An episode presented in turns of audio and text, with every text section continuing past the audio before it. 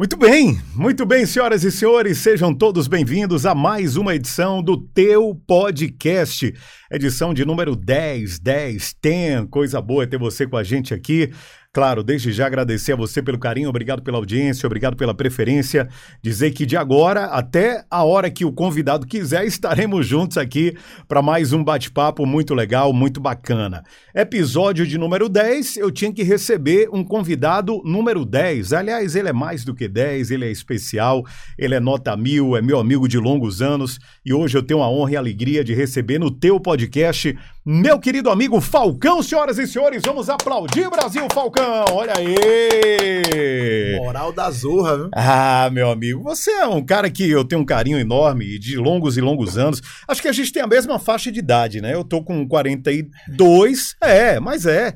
Ele dá risada quando a gente toca nesse assunto, Não, porque Ele... assim, eu acho graça que eu, muito novo, já vi você estourado. é, que na é brincadeira, rádio. rapaz. Não, mas isso é uma coisa. Assim, é porque, É porque eu temos- comecei muito cedo, porra. É possível que Você é sim, maluco? possível que sim. Comecei com 15. Ah, então, É. amigo, aí você É, puxou, amigo. jogou, pe- pegou pesado. Quando você começou lá na gig, você tinha quantos anos? 18. Pois é. Então, 18 eu anos. comecei com 15 em rádio, amigo. 18 para 19. Aquele ano que você faz 19 e tal, mas. Isso. Foi bem novo, bem novo. Pois é. É, A gente vai bater esse papo aqui, mas antes, Falcão, eu preciso agradecer aos parceiros. Agora. Você é um cara que empreende, você não é só cantor, não é só compositor, então você sabe que isso é muito importante pra Seu gente. Queixão, queixo duro. Ah, meu amigo, mas se não for assim, é aquele ditado que diz que não chora, não mama. Você tem que gritar, ó, tá doendo aqui, ó. A barriguinha quando dói, então, meu Mas amigo. eu, eu comentei com um amigo meu aqui agora sobre isso. Até um cara que faz muita coisa comigo também. É, que eu tava vendo. Eu adoro ver palestra de filósofo, né? Ah. De Cortella, de, de Karnal. Aí Cortella, Karnal fala assim: sorte é o que o vagabundo fala de quem se esforça. Então, o esforço, a- o esforço da pessoa na boca de um vagabundo. Poder falar vagabundo não é depressão da Não, pessoa. claro. De quem não faz nada, é que ele teve sorte e tem um dom. Perfeito. Então, o dom sem esforço Exatamente, Nada, não adianta zero, de nada. E outra zero. coisa, o que eu costumo dizer também, que o, o talento sem a oportunidade também fica adormecido. É. Porque talvez eh, você é um baita de um cantor, você é um É cara que. sua. Não, mas é, você representa bem a, a nossa música, a nossa cultura. Mas se você não tivesse a oportunidade que você teve lá no início, talvez seria mais um talento Sim, desperdiçado, sim, sim. né? Nada, nada é feito sozinho, né? De fato. Exato. É, mas eu acredito muito também em você buscar estar na hora certa, não esperar a hora certa. Sim. Né? Então, assim, eu acredito muito que. E vamos falar disso um pouco nesse, nesse papo, que, que eu, eu procurei sempre estar. Ah, não era o meio que eu, que eu cresci, eu tava. Rolava aquele, aquela coisa de receio de estar, porque já passei por diversas situações engraçadas. e Hoje eu acho muito engraçado, na época foram muito pesadas pra mim, mas que eu tava. Eu tava lá, tava buscando e tava. E acredito muito que, assim, ne- nessa busca, o que permaneceu e permanece até hoje foi de fato a entrega. Porque a execução é importante, mas a entrega é o mais, assim, pra mim não tem nada mais importante que a entrega. E legal que você vai superando seus medos, né? Sim, sim, Superando e vencendo os obstáculos, né? Sim, vai numa verdade. escalada. É, isso é, é fantástico. É fácil quando você já nasce em berço esplêndido, você já tem tudo na mesa, todas as cartas ali prontas, né? assim, se você para pensar e, e pensar de maneira muito, muito dura, tem muitos que nascem com todas as condições e acabam debandeando para lados que, que dão trabalho aos pais, é, para um lado que acaba não sendo bom para ele pessoalmente. E eu conheço várias histórias, vários casos de fato de pessoas próximas que, é, porventura, entraram nas drogas, É isso, mas Tem é, mas é uma escolha, tudo. né? É uma escolha, é isso. Teve tudo. mas é outra coisa. A gente não teve esse. E, assim, né? eu vou, vou bater muito nessa tecla porque eu tenho visto muita coisa nesse sentido. Porque o crescimento mais importante é o seu. Não somente você vê o crescimento do, das coisas, do mercado, do, do- dos outros. E é isso que, que eu vi outra palestra dessa que eu assisti, que assim, que até quem fala isso é o Morgan Freeman, Ah, que é a questão de você pedir para Deus não significa que ele vai te dar aquilo. Ele vai lhe dar a oportunidade de você querer aquilo ou não. não, arbítrio. não adianta pedir dinheiro, que ele Você não faz vai te dar o quiser. dinheiro. Agora, uma coisa que é importante: tudo tem um preço. Pra Verdade. cima, Ou pra ou pra baixo. Perfeito. ponto. Perfeito. Acabou. Meu amigo Falcão, senhoras e senhores, ó, deixa eu agradecer aqui o pessoal da ITS Brasil, a melhor internet do mundo, itsbrasil.net. Acesse agora o site dos caras. Os caras estão arrebentando, invadindo aí o Brasil inteiro. A internet do Belmarques, né? Onde você vai, você vê a ITS aí. É nosso parceiro, tá aqui com a gente. Obrigado, salve turma da ITS. A Bilbao Maison Formen, um abraço para João Paulo, para o Kleber, para Ana, é, Jabulani, toda essa turma massa aí da Bilbao, Jabulani, vestindo. Eu, é... eu imagino Você sabe quem é. Jabulani? Não sei. É Dona Ivone, que é a matriarca, a mãe de João Paulo, a mãe de Ana Carolina, por conta da Copa do Mundo. Você lembra Sim, da Copa sim, do Mundo? sim, o nome da bola, bola é foi. Jabulani. E aí ela convidou certa vez, viu, Marlon? é, a gente para assistir um jogo na casa dela, lá em. Patamares. E aí eu cheguei, meu amigo, já naquela farra, eu já ah, comendo água, Copa do Mundo, meu amigo. Eu É fico. farra, é É festa. farra, é festa o tempo inteiro. E aí eu já cheguei gritando: cadê o Jabulani? O Jabulani, que era bola. E aí ela ficou com aquela coisa na cabeça. e aí eu chamo ela de Jabulani e ela me chama de Jabulani também. É uma figura, Dona Ivone, figura maravilhosa. Dona Ivone, um beijo pra É, senhora. um beijo para a senhora Dona Ivone, Kleber, toda essa turma aí da Bilbao. E com a gente também o Spacecast Studio, que é esse estúdio que está aqui, né, ao qual estamos nesse exato momento. Você pode locar o Spacecast para fazer o seu conteúdo audiovisual, para fazer a sua live, fazer seu comercial, gravar sua música, seu jingle. Falcão já vem gravar a próxima música dele aqui com a gente. Marlon vai ser o diretor aí, vai dar aí uma linha nova. Eita, coisa boa. Brincadeiras à parte. Estamos aqui com Falcão no episódio de número 10. Falcão, então vamos começar aqui o nosso papo. Ó, aqui não tem entrevistado e entrevistador, não. Aqui, como você é um consumidor nato de podcast, você sabe que a- as regras aqui não existem nesse formato. E vamos fazer cortes. Isso, é claro. Os cortes aqui fazem com que a coisa ande né, a passos um pouquinho mais É largos. verdade. Não que eu esteja buscando isso, é claro que é tudo no tempo de Deus e como a galera quer, né? Então, mas é isso, cara. É, não tem entrevistado nem entrevistador, é o nosso papo entre amigos. Sim. Que você quiser saber também de mim, da minha vida, a gente está aqui para conversar abertamente. Mas vamos começar falando de você, sua vida, seus projetos, essa vida louca que vocês, artistas, vivem, né? É, você começou muito cedo, como você falou, com 15 anos, e já era Gig Gueto naquela Na época. verdade, não. Na verdade, eu comecei um pouco antes. É, e a história é muito louca, porque assim. Deixa eu só eu- aproximar um pouquinho aqui para você. Eu Isso, gostava, eu pronto, gostava muito aí. de esporte. Sim. Gostava, não, gosto muito de esporte. E sempre me arrisquei em fazer diversos esportes. Mas que esporte você se identificava? Futebol demais. Ainda hoje? Parei tem um tempo. Por quê? algumas- algumas Lesionou? Lesões e. Lesiona muito, né? Eu não via muito nexo. Adoro futebol. Ah. A pandemia, inclusive, me afastou um pouco de assistir, etc. Mas é, eram muitas lesões e eu tenho um pequeno defeito, que eu acho que é até um grande defeito. Eu não sou profissional, mas eu quero jogar na mesma intensidade. Ah, eu é? quero jogar. Eu jogava bola de tarde, por exemplo, é, no estádio Pituaçu, no futebol de um amigo do meu amigo, do meu amigo Serginho. Baba, né? Baba. Baba. De ex-atletas profissionais.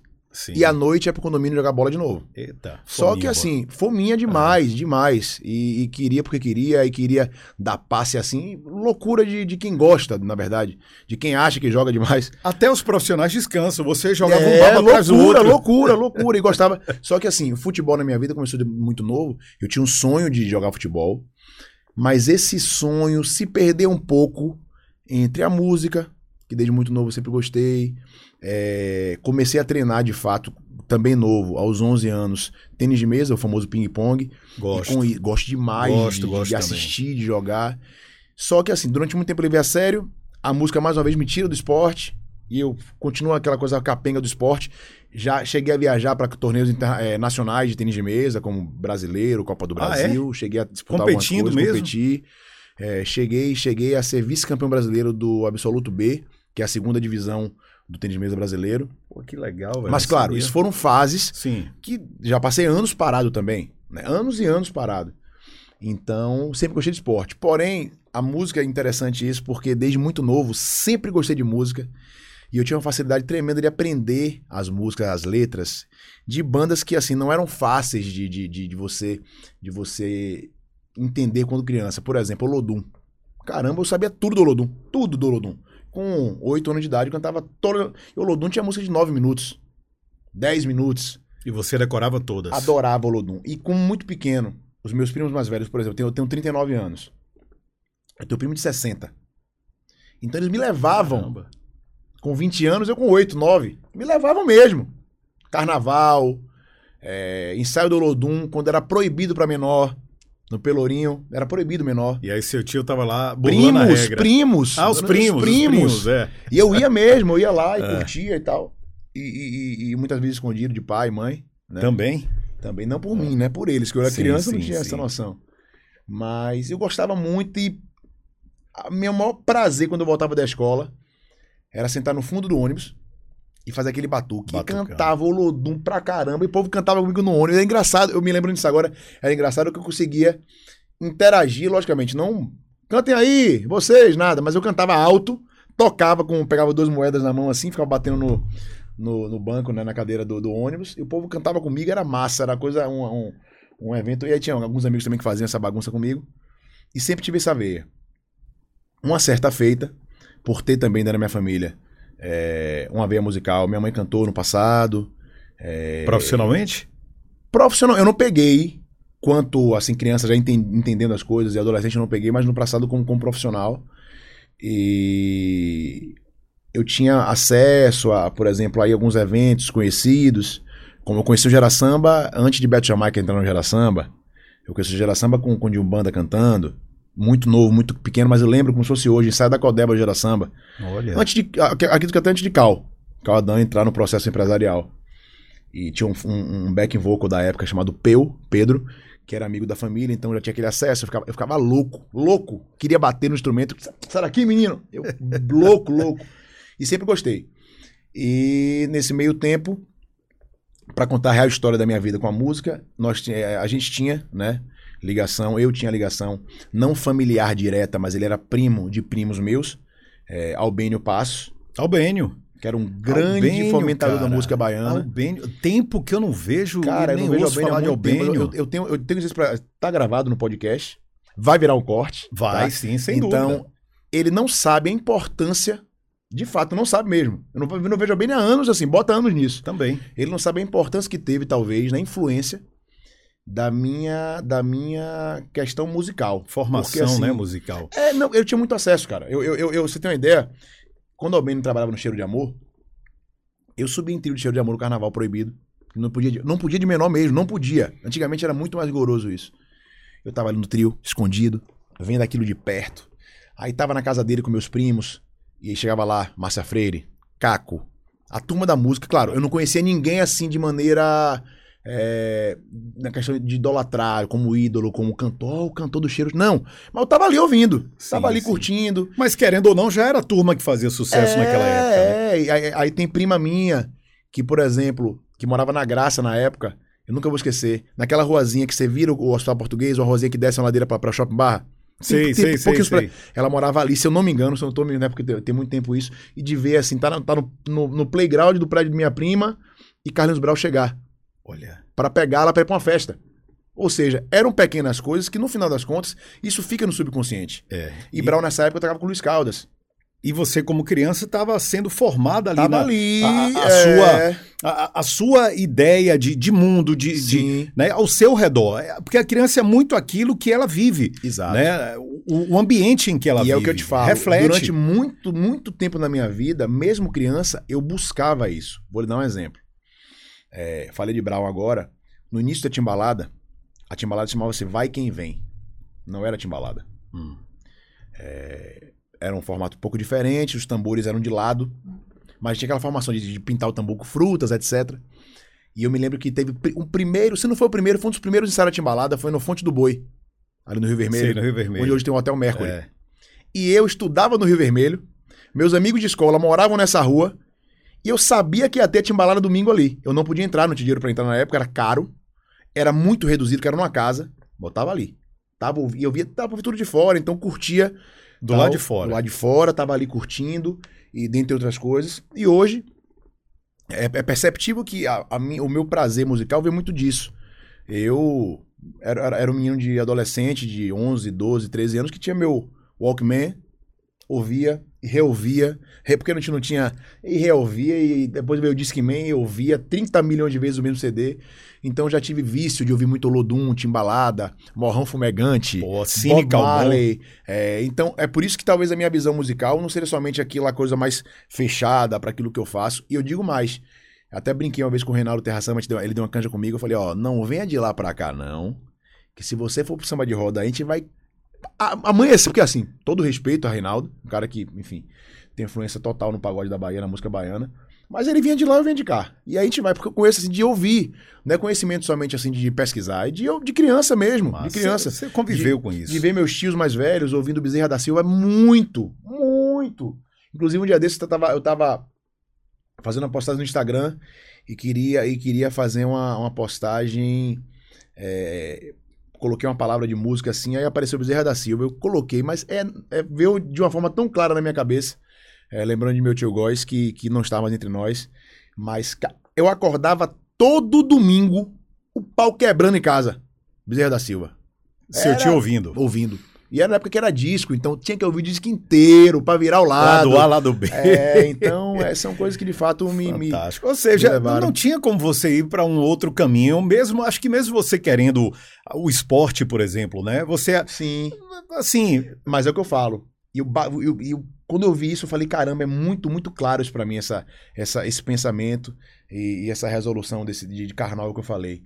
É, não foi somente o dom, não foi somente a vida me levou.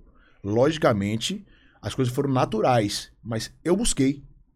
Porque se você parar pra ver, e é isso que as pessoas às vezes não entendem, eu não, eu não, eu não supervalorizo demais algumas coisas, nem menosprezo também, porque assim, é, só nós, você que trabalha com- também com entretenimento, com rádio, etc, só nós sabemos aquilo que abrimos mão para chegar onde chegamos. Por exemplo, eu tenho toda a certeza do mundo que alguma vez na sua vida de locutor você teve que fazer a virada do ano na rádio. já várias. Porque várias. hoje, hoje, hoje é gravado. Não, não, não, não. Não, mas tem rádio que bota, bota, É, bota- tem rádio que sim, faz ali mas, até 10 da noite e depois dizer música. mas vou te falar, as, as emissoras por qual eu passei, ainda hoje elas fazem ao vivo. Não, mas é isso. E fazem questão. Só você sabe É, o que foi estourar É. um champanhe, você, Exato. o programador é. e o cara da técnica. Não, ninguém, amigo. Só eu e o, o Vigia lá embaixo. Várias vezes. Então- Clá- Cláudio Magrini, inclusive, Sim. Magrini fez muito também na Piatã. Sim. É, é aquela coisa, ócios do ofício, né? A gente buscou Exatamente. isso. Você não deve ter final de semana em família. Não, o final Né? de semana é o de menos. É, É, é, é, se você parar pra ver, Natal, essa Réveillon. pandemia me proporcionou coisas que eu nunca tinha vivido. Rapaz, todos os artistas que sentaram aí onde você está sentando nunca está falando vivido, cara. esse lado positivo da pandemia, né? É. Se é que a gente pode nunca dizer que tem mais. tinha vivido. Nunca tinha passado o Todos em casa isso. dessa forma, um Natal, assim, claro, já passei já, mas passando 24 pra viajar 25. Pra estar na estrada de 24 meses viajar porque tem show dia 25. Mas Natal, Carnaval em família, é, Réveillon, um verão. Mas você reclama disso, você pessoalmente, Irmão, você. eu tô vivo, velho. É isso, Uma porque galera aí não tá entre nós mais, já se foram por causa da Isso. pandemia. E- Claro, eu não tô. Eu, eu, eu, eu não problematizo, se eu posso dizer assim, a pandemia. Acho que aconteceu.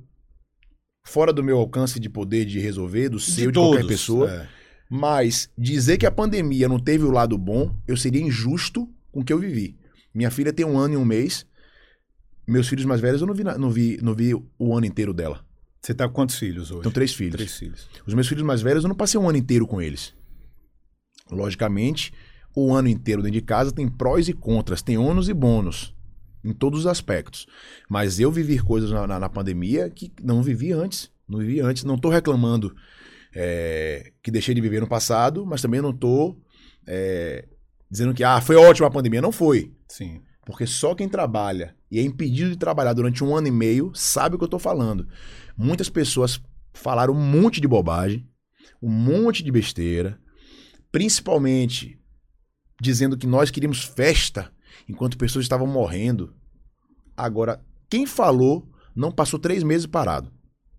Quando eu falo parado, não é fazendo coisas aquém ou além do seu trabalho. É parada, É é zero renda. proibido de fazer, exercer sua profissão. E zero renda no mês, amigo. Zero. Acabou. Se vire. Então, assim, é, de fato a pandemia teve esse lado. É, viajei, viajei pra, pra, pra casa de familiares, é, recebi gente em casa, tudo isso. Foi tudo Falcão, eu fico, eu fico imaginando assim, porque eu sou muito, eu sou muito família e sou muito assim da minha turma da família, né? Final de semana eu quero estar com os meus presentes.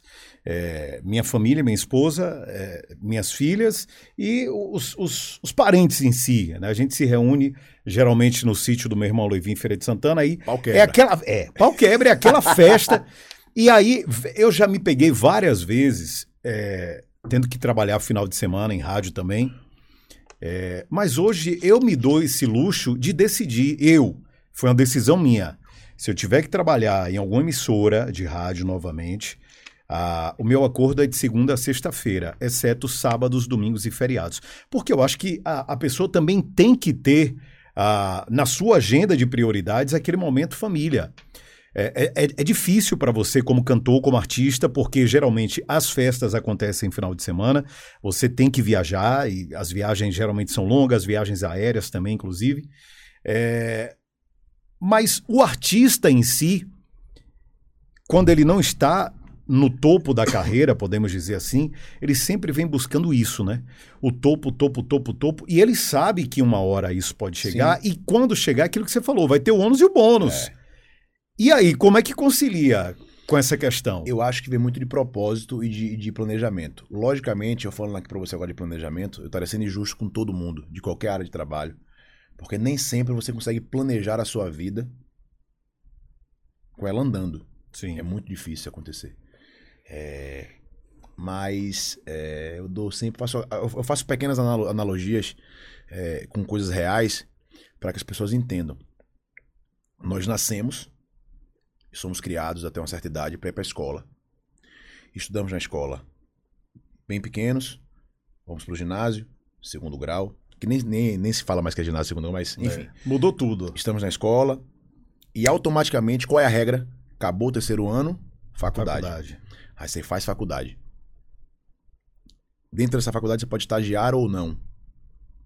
Alguns cursos você obrigatoriamente tem que fazer uma residência, um ano dentro do próprio curso para se especializar.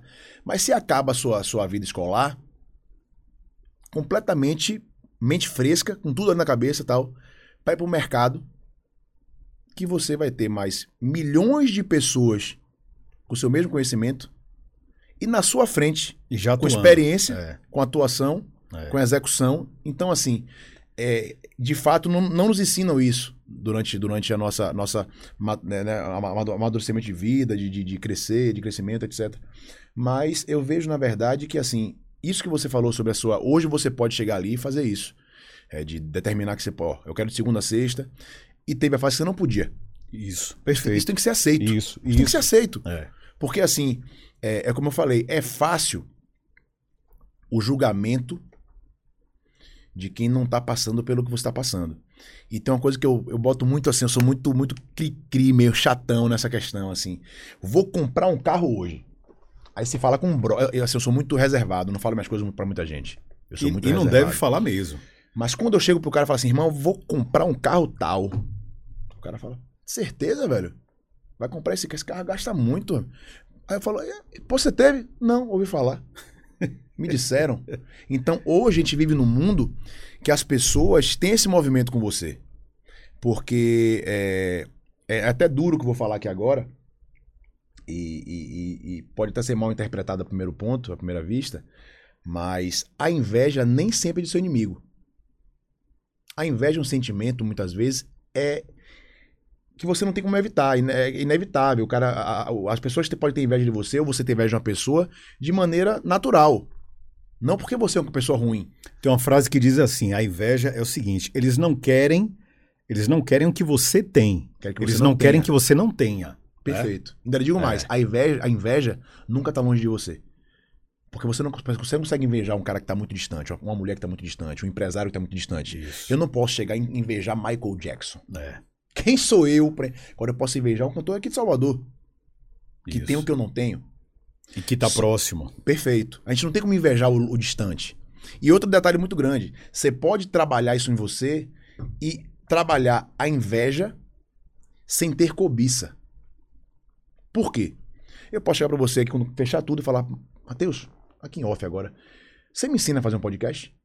Velho, eu tenho inveja de você, irmão. Muito bom isso aqui. Você me ensina, Sim. mas eu posso ter a cobiça. A cobiça. De querer tomar o que é seu. Isso vai me estar errado. Uhum. Eu posso chegar aqui, você pegou, recebeu o telefonema, teve que ir embora, falar, Marlon, e aí, irmão, pode tirar o Matheus?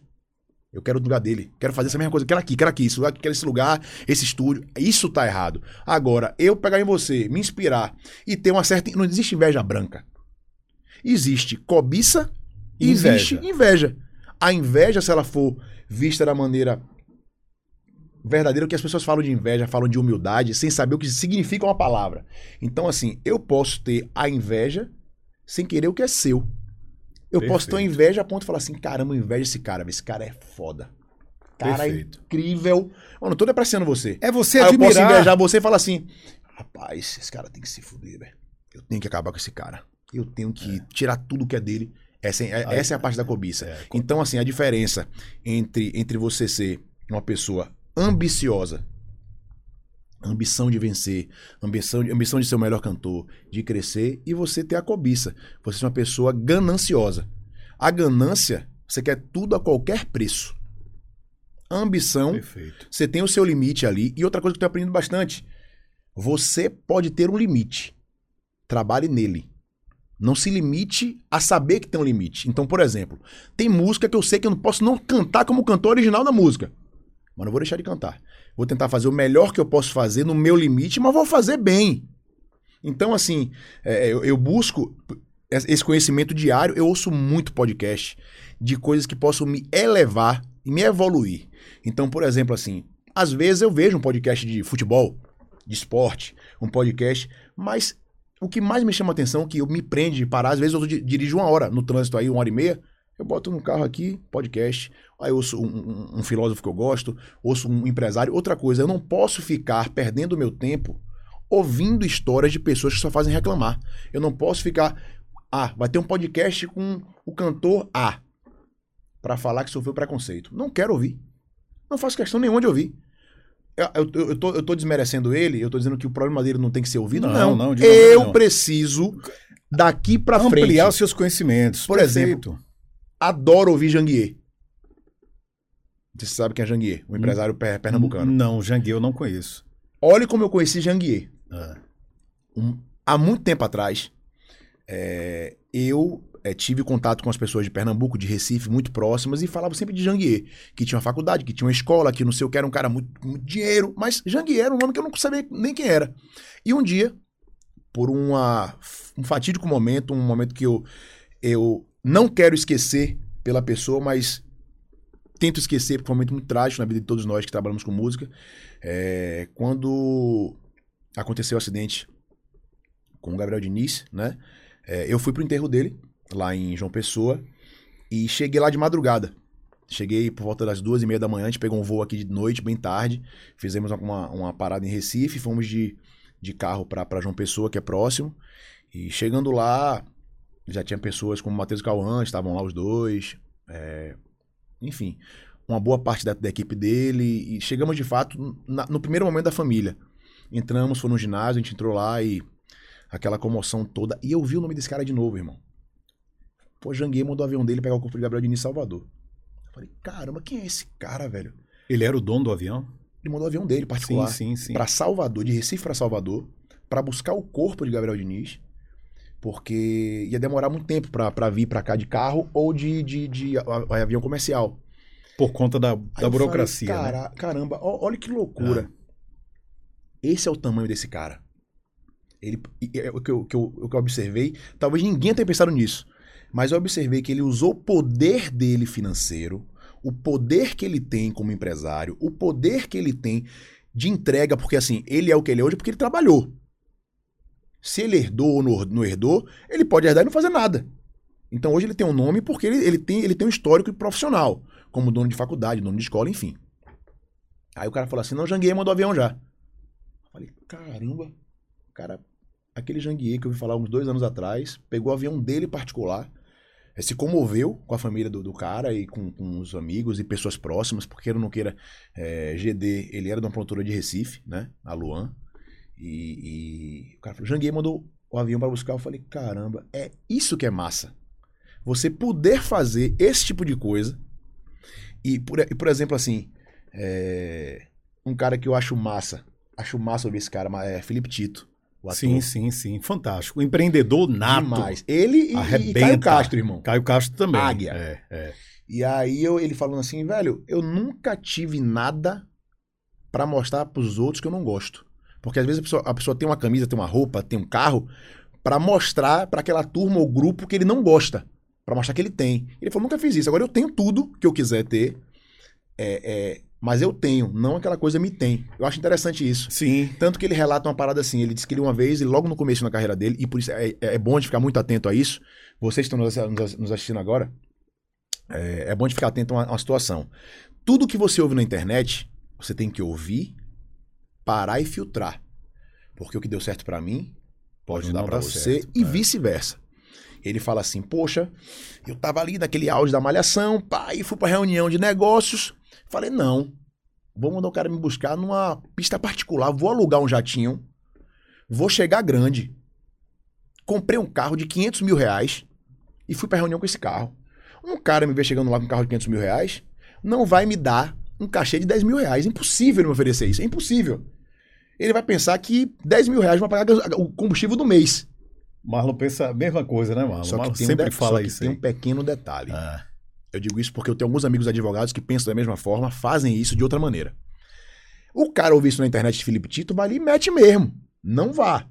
Porque Felipe Tito, quando fez isso, ele trabalhava na Globo, tava há um ano exposto na Malhação, todos os dias, fazendo comerciais. mídia total. Não vá. Agora, se você pensar que de fato, vamos lá, eu tenho alguns amigos advogados que quando eles vão para reuniões com pessoas com alto nível social, eles alugam um carro top e vão pra reunião com esse carro, irmão. Porque ele sabe que tem que chegar assim. Ele não vai pegar uma causa de 10 milhões de reais com um gol. Não é que o gol não vale a pena, desculpa. Não é que a pessoa que tem um gol é pobre. Não é isso. É porque no mercado de trabalho ou na vida, você vale o que você Ó, tem, irmão. o- a visão, é o status, Entendeu? a visão, né? Então, assim, vou é constatar que eu aquela coisa. Fa- Falcão, aquela coisa da, da primeira impressão. Que infelizmente, ou não, é, é real. Sim. Você bate o olho na, na pessoa pela primeira vez, querendo. E eu acho que isso é natural do ser humano. O cara vai olhar da ponta da cabeça ao ponta dos pés. Vou lhe contar uma história. É observação. Baseado nisso que eu tô te falando. Sim. Voltando a Janguier. Ah. Achei incrível. E quando, quando, quando eu vi Felipe Tito falando isso, de que você tem que ter, não a coisa de ter, eu falei aí, ó. É isso que Janguier fez. Ele tem um avião, que, pra quem não sabe, o combustível de avião é caro. Caríssimo. Você deixar o avião no hangar é É caro. caro. Você usar o seu avião é muito caro. E você pousar no aeroporto, você paga para pousar, para decolar. quem pode, Mu- não e quem muito. quer. É. ok? É. Mas ele ali não pensou no custo do avião, do combustível. Ele usou um bem dele que ele tem para ajudar o próximo. Aí é lindo. Então, por exemplo, é, eu fiz essa relação do Janguier, que eu não conheço pessoalmente, com o Felipe Tito, que também eu não conheço pessoalmente, é, baseado nesse- nessas coisas que eu tenho assistido, tenho ouvido tal. Isso me fazem crescer como pessoa. Por quê? Porque assim, não é que eu vou sair daqui hoje dando tudo que é meu para as pessoas, não é isso. Gente- As pessoas confundem é, é, uma pessoa boa, Bondade bondosa, com, bondade, com, com com ajuda, caridade, né? é, e assim, poxa, a gente, a gente vê aí casos de médicos que ajudavam, ajudavam, ajudavam, no final aliciavam. é, a gente sabe né, de, de- de casos, e casos reais, não estou falando de casos supo- suposições e acusando ninguém. Então, assim, é, eu não confundo a forma da pessoa ser com ela ser boa ou ruim. Porque a gente vê aí serial killers e psicopatas de cara de anjo e vê pessoas sisudas que vão ali e ajudam o próximo sem ninguém saber. Né? Então, então eu, eu vejo muito dessa, dessa, dessa onda de, de, de, de tentar evoluir nesse lado. E digo Perfeito. pra você, é- essa evolução é pra tudo, pra música, pra vida, Sim, e sim. tentando sempre evoluir. É, é, é, você, você é um consumidor nato de podcast. Eu Sim. também sou. Eu, para vocês terem uma ideia, eu malho diariamente, todos os dias, ouvindo podcasts. Ouvindo podcasts. E a cada dia eu busco algo novo, podcast novo. Tem um chamado, você deve já, já ter ouvido falar, ou já deve até ter ouvido algum capítulo. Desobediência Produtiva, do Sim. Ivan Moré. Fantástica as entrevistas do Ivan. Eu acho o Ivan um cara da Aqui- zorra. Muito bom. Inteligência artificial também é muito bom. Sim, sim, sim. Vários. sim. Primo Rico é fantástico. É, fanta- é, é. Inclusive, indico a vocês que, passando pandemia, perderam emprego, é, é, tiveram que abrir seu próprio negócio, assistam o podcast desse cara. Ele só leva a gente interessante. E tem um guri de 14, 13 anos. Não sei se você sabe quem é. Eu não lembro o nome dele agora. Vou procurar aqui pra te mostrar. Meu irmão, o guri dá uma aula. Uma aula. E aí que eu falo.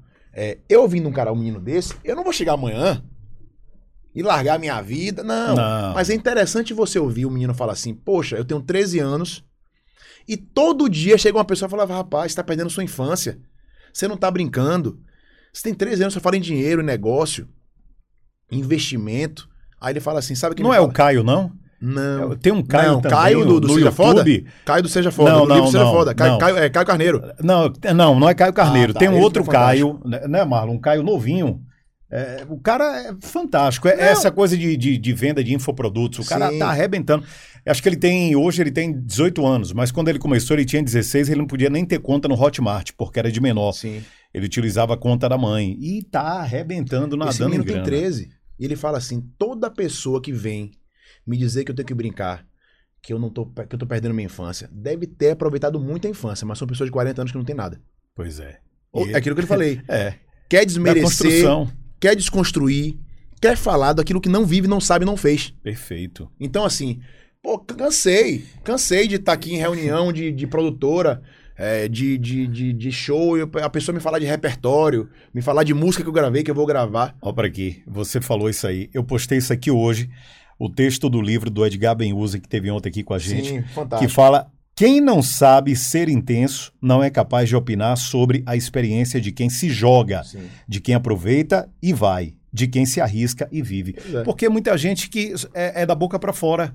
Rapaz, você vai fazer isso? É sério aquilo que você falou? Você vai comprar esse carro? Por mais você já teve, né? Não, não, ouvi falar. Ouviu falar o caralho, porra, Ó, né? Fala daquilo que você já sou, viveu. eu soube e eu acho. A conversa que bem acabou ali. É. Se eu estiver conversando com vocês aqui, qualquer momento, sobre qualquer assunto, e você falar, ah, Falcão, porque eu acho. Você vai falar uma hora, pra mim não vai ter nenhum valor. Não porque des- desvalorizo você, porque eu acho que você não, Não sabe. sabe. exatamente. É. Quando você sabe, você, ó, é, isso, é isso, é Comprovado isso, por- por A mais B. eu vi, porque aconteceu, porque eu fiz, porque aconteceu comigo, mas não. Rapaz, eu acho, mas você acha por quê? Ah, porque eu- minha tia falou, sabe? Pois é. Mas claro, isso é, é uma construção que eu tenho feito na minha cabeça, na minha vida. É, eu sou um cara muito grato. E a minha gratidão, ela transcende o, o, o dizer, transcende o obrigado, transcende. é, eu agradeço todos os dias por tudo. Se meu dia foi muito ruim, eu agradeço porque se meu dia é ruim me deu alguma experiência boa. Provação. É, justamente, exatamente. Então, por exemplo, assim, é, eu perdi meu irmão tem cinco anos, se eu não me engano, cinco, seis anos. E era um cara que a gente não tinha muito contato diário, até porque ele tinha 12 anos a mais, é, era filho só da minha mãe, a gente não tinha muito contato. Porém, assim, depois que eu fui encontrando pessoas ligadas a ele, que eu comecei a saber, por exemplo, é, do carinho que tinha, de como falava. Meus sobrinhos, eu tenho um carinho enorme, tenho três sobrinhos, né? Filhos dele e tal. Que assim, a minha gratidão por ter tido ele na minha vida, de maneira, da maneira que foi. Se tinha que ser assim ou não, é isso que eu falo. Eu não sou, ah, tinha que ser assim. Não. Da maneira que foi. é, eu tenho que ter essa gratidão por ter tido isso. É, claro, eu tenho um déficit muito grande na minha vida. Eu tenho três irmãos, eu não convivo com nenhum dos três. Então eu tenho particularidades pessoais que com certeza é porque eu não, não, não tive essa divisão de atenção, não tive a divisão de coisas. Era eu, meu irmão era ele, meu outro irmão era ele, então a gente não conviveu junto. Mas, é, então isso, talvez eu sinta essa, essa falta, ou, ou, não, ou tenha perdido essa oportunidade de ter esse convívio e, e ser outra maneira em alguns aspectos. Mas eu costumo agradecer em tudo, pra tudo. É, já perdi e agradeci. Já ganhei e agradeci. Não sou aquele cara que ganha alguma coisa, que lucra alguma coisa, que vence alguma coisa, que faz aquela festa, não faço. Porque eu posso vencer hoje e perder amanhã. Ainda digo mais. É, eu tive, eu bato no peito pra falar isso pra você. E acho que você viveu isso pra, pra caramba, assim. Eu tive que muito cantor, muita banda não teve. Eu tive um sucesso que se eu tivesse internet na época, irmão, mas eu não fico martirizando. Sim, ah, não, preso porque a se eu isso, tivesse, não, mas eu tive. E aí que eu vou te dizer o que a gente começou falando no início. Teve ajuda? Teve. Um cara muito importante na minha vida chama-se Jefinho. Finho. Demais. Demais. Educado. Me viu ali verde. Nunca sobrepôs. Falcão, grave essa. O que, é que você acha? Confio de olho fechado. Jefinho é o tipo do cara que se ele tiver só um prato de comida aqui De e ele morrendo de fome, na ele é capaz de te dar. Coma aí. Eu, Irmão. eu me viro aqui. Jefinho é. Jefinho, você vai ver é isso foda, aqui. É foda. Jefinho, finho, É. vai ver isso aqui. Eu fui o único, o único da música que foi visitar Jefinho. Balear. Eu me emociono. É, é. Que fo- e foi um baque. Foi um baque. Demais. Ele, ele, para quem não sabe, o Jefinho sofreu um assalto é, e, e o, o bandido acabou baleando ele. Acho que ele recebeu três tiros, ficou internado no HGE. Exato. Eu me lembro como hoje eu estava eu tava me arrumando para ir gravar um- uma matéria do Bom Demais. Era um show que estava acontecendo no ET, um show no início de tarde, é, dia de domingo. E ele estava indo buscar o tio. Exatamente. O Finho estava indo buscar o tio para ir para praia, alguma coisa assim. Quando eu recebi a ligação, na hora eu desabei. O Jefinho é meu irmão, amo o Jefinho de paixão. Eu Jefinho, eu, eu tenho foto com o Finho, mal. Finho me carregando no colo, eu menino. E eu já Fiquei era fã mal. de Jefinho. Inclusive, chegando no hospital, ele chorou em me ver de, de- de uma maneira que eu falei: caramba, velho, eu não era pra ter vindo porque ele tava. eu- vocês não sabem disso, ele tava no lugar que não era um quarto, porque tiro, qualquer tipo de acidente na rua, veicular, é, tiro, etc., você é obrigado a ir pro HGE. É. Ele tava numa sala com mais 12, 15 pessoas, um cheiro de sangue insuportável, insuportável, pingando sangue porque ele tava com dreno para que de fato ele, ele- quando você faz cirurgia, ele tava sendo drenado, é, completamente drenado e sangue pra caramba. E quando ele me viu, a, a, a, a, enfermeira falou: "Menino, você vai matar o cara". Eu falei: "Não, não fique aqui". Aí fiquei com ele conversando um tempão lá, fui lá com ele sozinho. E assim, é, são essas coisas. Velho, amanhã eu vou parar de cantar. Eu não vou cantar a vida inteira, talvez, não sei. Talvez amanhã eu fale, ah, já deu, já cansei, é, não dá mais. Qualquer coisa. Mas são essas coisas que a música me deu que valem a pena. Então, assim, é, são pequenos detalhes e por isso que eu falo, Jefinho é importante, você, Matheus, é importante, você me viu lá atrás, Magrini é importante, é, é, é, entre outros. Não somente de locutor, mas algumas pessoas de rádio especificamente, é, Maurício Habib, é, pessoas da rádio que não estão na, na- né, dentro, é, como No ar, né? Dino, da Bahia, que era da Bahia FM, na, eu acho que tá na Bahia FM, eu não sei. É, Beth, que era da Rede É, Bahia. Beth, Beth, um carinho especial, É. a turma da Itapuã, da Piatã. E eu não falo isso agora pra fazer média, não. Eu falo isso porque de fato aconteceu. Mas assim, tudo aconteceu porque eu quis, irmão. Se E- você não buscar, não, não vai, vai, rolar. não Não, vai. vai. rolar. Não vai rolar. E, e- e eu tinha uma grande dúvida, Falcão. É Até, até bom que você está aqui, a gente vai esclarecer isso aqui agora. É, vamos lá. A harmonia do samba surgiu, estourou, produtora. Puf, venha. É, Araquedo surgiu, estourou, perto da selva. Venha. Daniela, mesma coisa. Eva com Ivete. mas Sempre tinha uma produtora grande por trás para poder administrar a carreira. Vocês tiveram isso? Vocês, além de, de- de trilharem aquele caminho difícil, porque o início é complicado, Sim. conseguiram alcançar o topo, o sucesso. Só que eu não ouvia falar por trás da gig tem. Sim. Era sempre você, Magninho. Mas eu posso lhe falar uma coisa interessante? Ah. Eu acho que a sua visão não tá errada. Eu acho, eu falei, eu acho. Então, a sua visão não está errada. Porém, eu penso o contrário. O começo é o mais fácil. Ah, é? Sabe por quê? Porque o começo, lhe falta dinheiro para ensaiar. Mas deve faltar tudo no No início. começo, lhe falta o instrumento. Estrutura, né? Mas no começo você não tem a responsabilidade. Você não tem que manter. Você ainda é novidade. E para ser novidade é muito mais fácil que você se manter no sucesso. Por isso que eu sempre falei, e foi assim que eu comecei, acabei nem falando. Sempre falaram assim: Falcão, você é sucesso, você quer ter sucesso, para mim sucesso dá e passa. Trabalho não. Por exemplo, quando eu tive meu primeiro celular, isso aqui é um iPhone, todo mundo se conhece, isso aqui é um iPhone.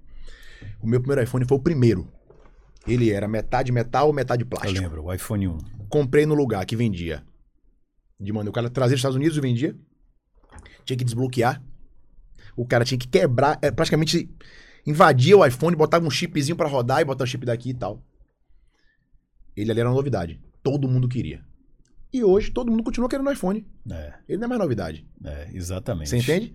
Então, cada ano ele tem que se superar. É uma câmera melhor, Isso. é uma resolução melhor. Mas quando é no início, você lançou uma parada bacana. Então, assim, quando eu falo que o início é mais fácil, é nesse sentido. Porque, assim, no início, é, é um tio, é um pai, é uma mãe, é um amigo que lhe ajuda, lhe empresta uma grana. Pô, antigamente, quando a gente ensaiava, hoje, hoje um, um período de ensaio é 100 reais, 150 reais. Na minha época era 20, era 10, era 15.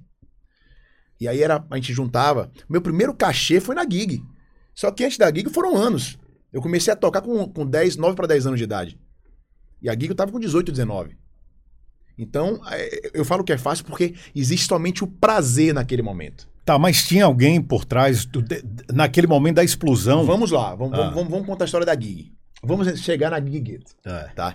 Nós somos uma banda que fomos formados em 2003, é, numa fusão, né? Numa fusão de quatro ex-músicos do Raça Pura comigo. Que era Magninho Léo, Ricardo e Rogério. e Rogério. O que é que acontece? Eu, quando comecei na música lá atrás, naquela minha curiosidade de tocar e tal, na onda do Olodum, eu tive a oportunidade, com muito novo, 9, 10 anos, é, fazer shows que não eram shows em palco, mas rodar o Pelourinho com a banda Mirim do Olodum. Com um maestro que também ainda não está entre nós, chamado é, Maestro Prego, que era o regente do Olodum Mirim, como o Neguinho do Samba era o regente do Olodum né, adulto. O que é que acontecia? Eu tava no Pelourinho, aquela coisa, com minha mãe, se, se eu não me engano, com minha mãe. E aí, achei alguém falou assim: ele sabe tocar. Pô, o maestro prego com a, com a leveza de quem sabe das coisas, falou. Tirou, do- acho que foi do filho dele que tinha Buiu e Buiuzinho, não sei se vocês lembram disso. Sei, Que sei. tocava o sei, Mercury. sei. Tirou do filho, falou: pode tocar. Que emoção, irmão. É isso que eu falo do início. É a emoção, é o prazer, E algo que é- parece ser simples se É, torna uma é o coisa. brilho mais inocente né? que, que É. existe. É. Ele botou o talabá, pra quem não sabe o que é talabá, é aquela, né, aquela, aquela corda, aquele, né, que fica ali Um no seu cinto, corpo, né? é Tipo o um cinto, cinto, segurando é. o instrumento. Aí eu botei o talabá e comecei tac, tac, tac, tac, pô, amanhã tem de novo, pode vir. E isso continuou, semanalmente, e aí eu fiquei um tempo. E nesse meio tempo, um primo meu também gostava muito de música, hoje não mora no Brasil, mora em Portugal. É, tinha uma ideia de montar uma, uma banda no Costa Azul. Porque na época, cada bairro de Salvador tinha uma, Tinha banda. Então, no Chiep tinha Odoban, no Itaigara tinha Tambores Urbanos, e no Costa Azul a gente fundou a Osala, que era eu, meu primo, um outro primo dele, e uma turma da, lá da, da rua. Aí, não sei se você se recorda, onde é hoje o Parque Costa Azul, era uma, era uma invasão. Era um prédio abandonado, que tinha, era, era, era uma favela dentro do prédio. Uhum. Tinha 4 minutos dessa invasão. Ali no, no fundo do Costa Azul, é, entre o Costa Azul e, e você já indo pra armação, tem uma comunidade grande também. Tem. Tinha uma turma dali. Então a gente fez uma banda, do, do nada tinha uma banda de 30 pessoas. E nessa época eh, movimentava muito banda percussiva, né? Só Era percussão. Só percussão. Não tinha nada É. de harmonia, só Nada, percussão. nada. E aí a nossa vertente era o Lodum e Timalada. Beleza. Esse foi meu início e tal. Passou-se o tempo, passou-se as coisas. E aí, banda, banda, banda, banda, banda, esporte. Esporte. Tá, aquela coisa, aquele movimento que eu falei no início. Desse, desse movimento, em 95 ou 96, um amigo meu de, da minha rua, chamado Vinícius, né? Vulgo Bugoli, tinha uma banda na escola. Que é, a escola que ele estudava, que era o ISBA, o social, faziam é, feira de conhecimento, feira de música. E ele tinha os caras que montaram um grupozinho lá na escola e falou: Falcão, é, você toca pandeiro, né? Eu falei: pô, toco tal. Ele quer entrar na banda? Eu falei: ah, na hora. Nessa coisa de esporte ainda, com música e tal. E aí, enfim, tive essa passagem por essa banda, que era uma banda que na época ela era. Ela foi formada como uma banda para fazer paródias nessa feira musical da banda de forró Cabelo de Fogo. O amor do É. forró. Então, como essa banda de forró chamava-se Cabelo de Fogo, os caras tiveram a. Como é que eu posso dizer? A ideia primorosa de fazer o paródia também no nome da banda, que era Cabelo de Ovo. que todo mundo sabe É. cabelo de ovo. Que não existe. Existe? É pentelho. Não, não, eu sei, o de Ah, lá. então, mas é. Pensando Não, no, no ovo foi, em si. mas foi a sacanagem. galinha. A nossa, a nossa marca era um ovinho com cabelo. Ah, tá. Até tinha o desenho Tinha, também, tinha é? tudo. Rapaz. E aí começamos nessa onda. E eu toco. É, é- é- é minha entrada como cantor que você vai entender. Nunca tive. Isso que eu quero falar sobre a questão de você querer. Nunca quis ser cantor. Nunca tive esse sonho. Você até então na banda só percussão. Pandeiro. Pandeiro. Pandeiro. Era pandeiro. Cantar nada. Pandeirista, É. né? E aí foi, começamos a fazer aquele showzinho de intervalo nas escolas, até que um dia, no próprio social, é, o cantor da época, é, ele tinha um problema de ficar muito nervoso, tremia e tal, e tomou um, eu não sei te dizer, um remédio sublingual pra ficar mais relaxado. E aí teve o show normal pela manhã, intervalo da manhã, fomos pra casa, todos pra almoçar. Aquela coisa que assim, no começo é massa, você vai pra casa almoçar e volta E com uma volta. banho feliz da vida. É, e na à tarde ele não apareceu. Passou mal. Ixi. E aí eu segurei com ele um pouco, cantei algumas músicas, mas assim, foi rapidinho, seis músicas, que era intervalo de escola. É, intervalo de escola tá aqui, a banda tocando, o cara jogando bola aqui, o cara. Enfim, É. ninguém presta atenção. E aí passou. Numa próxima, fe... uma próxima feita, ia ter uma feira da música do colégio, que eu não lembro qual foi o colégio, onde eu já dividia repertório com ele. Porque eu sabia os pagodes, pagodões mesmo, Nossa Juventude, Raça Pura. Ele cantava mais os pagodes do Rio. é, O samba, né? É, mas tipo aqueles. é, Como é que eu posso falar? Daquele cantor do Vou varrendo, vou varrendo, vou varrendo. É, molejão. É, molejão, essas ondas. É. Beleza. É o Chan, ele fazia também. Mas o pagodão mesmo que fazia era eu. E aí passou esse show. Ele, ah, gente, não quero mais ficar, não. Não é a minha. Minha mãe não tá deixando uma coisa com a família, não queria que ele fizesse e tal. Aí os caras me fizeram a proposta. Falcão, você quer cantar até achar um cantor? Olha, Falei, porra. cobriu o buraco. Era pra cobrir o buraco. É, eu falei, rapaz, não é a minha. Sempre tive esse receio. Hum, Pra quem não acha que hoje eu sou, eu era muito tímido, cara. Muito tímido. Tanto que no começo da, da- dessa banda, eu não conseguia olhar pras pessoas. Eu cantava de costas. E literalmente de É costas. sério. E aí, é, a gente começou a tocar com ca- cabelo de ovo, fizemos um pouquíssimo show em Salvador com cabelo de ovo. E um dia, Léo, cara de lua, que eu Sim. conheço desde essa época, falou: velho, vou fazer um trabalho com vocês tal. Vamos fazer uma mamagaia. É, nessa época ele fazia. Que as aí tinha lá. mamagaia e mordomia, Isso. que era uma- acima. É. Mas tem que mudar o nome da banda, velho. Esse nome não existe, irmão. Cabelo não de tem ovo. como tal. Aí a mesma banda virou sambadeira. Sim, samba. A mesma banda virou sambadeira. A partir daí eu já lembro alguma É, coisa. E aí, a partir da sambadeira, eu já pego gosto pela, por, por cantar. Cantava bem? Não. Peguei gosto. Já era cantor, queria ser cantor. Aí eu falei, porra, não, beleza. Então eu tô toda essa fase de iniciação. Aí você já tinha decidido é, deixar o esporte de já, lado. já tinha deixado completamente. É. Pronto. Quando passa essa fase de sambadeira, eu saio da banda, talvez pelo motivo que até hoje eu, eu tenha como diretriz para o trabalho da música. Eu saí da banda porque os caras não queriam ser profissionais. Os caras tocavam pra paquerar as menininhas, pra beber, Hum. pra curtir. Hoje, eu- hoje eu entendo e respeito isso. Mas você já pensava Já grande no negócio, profissional. profissionalizar, né? Até porque eu investia nisso. É, juntava três, quatro tios meus assim, você quer o que de Natal? Paz, eu quero roupa. Eu quero roupa pra tocar. Aí eu costurava roupa e costureira pra tocar. É, é, uma tia minha me deu meu primeiro earphone. Sim, o ia. Ela, o que de anive- de aniversário? Eu falei, rapaz, tem um negócio ali que você ouve no fone. Você quer me dar? Ela dou. Ou seja, eu já pensava nessa, nessa onda. Sim. Tanto que, desde a primeira banda que eu tive de percussão com meu primo, em, dois aniversários meus, eu, eu antecipei o aniversário um ano de presente. Falei assim: pô, meus tios, ó, tipo, sempre tive um curso com tio, né? É, compra os instrumentos pra banda. Ou seja, eu já pensava nessa onda de, de- de- de- da banda e tal. E aí, eu saio da sambadeira, tá? É, de forma litigiosa. Não foi uma saída bonitinha, foi uma saída, ah, você não quer, brigando mesmo Sim. tal. E aí decido não cantar mais, não quero, não quero mais música. Eu cansei, é um meio que não rola, que aí eu já me desencantei com várias coisas e às vezes me frustrava em casa. Como é que pode essa banda tocar? Eu não toco, rapaz. E tal. Tudo porque era, era, era conhecimento, era, era. Enfim. É. E aí que eu falo, eu queria também que os caras que, que tinham, não que eles não tivessem, eu queria estar lá também. E isso aí a gente fazia é, Mamagaia, Lagoa Mar, é, Calamazu, que depois virou Manati. A gente fazia bate-papo, fazia tudo na orla, mas não rolava e, e pô, não, não- cachê, todo cachê que entrava, que a gente ia receber 5 reais, ah não, bora juntar pra comprar o banner. Ah, bora comprar, pra juntar pra comprar o instrumento. Eu ficava frustradaço e não era pela grana, mas a gente não saía do lugar e eu não, não quero mais não. Aí não vou mais cantar. Decidi não cantar mais. Passou-se um tempo, um bom tempo, quase um ano, verão de 2003, é, talvez em dezembro, novembro, eu encontro um músico do Harmonia, Martins, o famoso Martins que todo mundo fala. O dançarino Martins. Que ele me reconheceu porque eu ia muito para as Ah. Eu tocava muito com a Harmonia na Estação da Cerveja, no Lagoa Mar, esses eventos de óleo que a Harmonia faziam. E que, inclusive, não quero que você me deixe esquecer de falar que você comentou com a Harmonia, Daniela, Sim. produtora, eu quero falar Isso. sobre isso.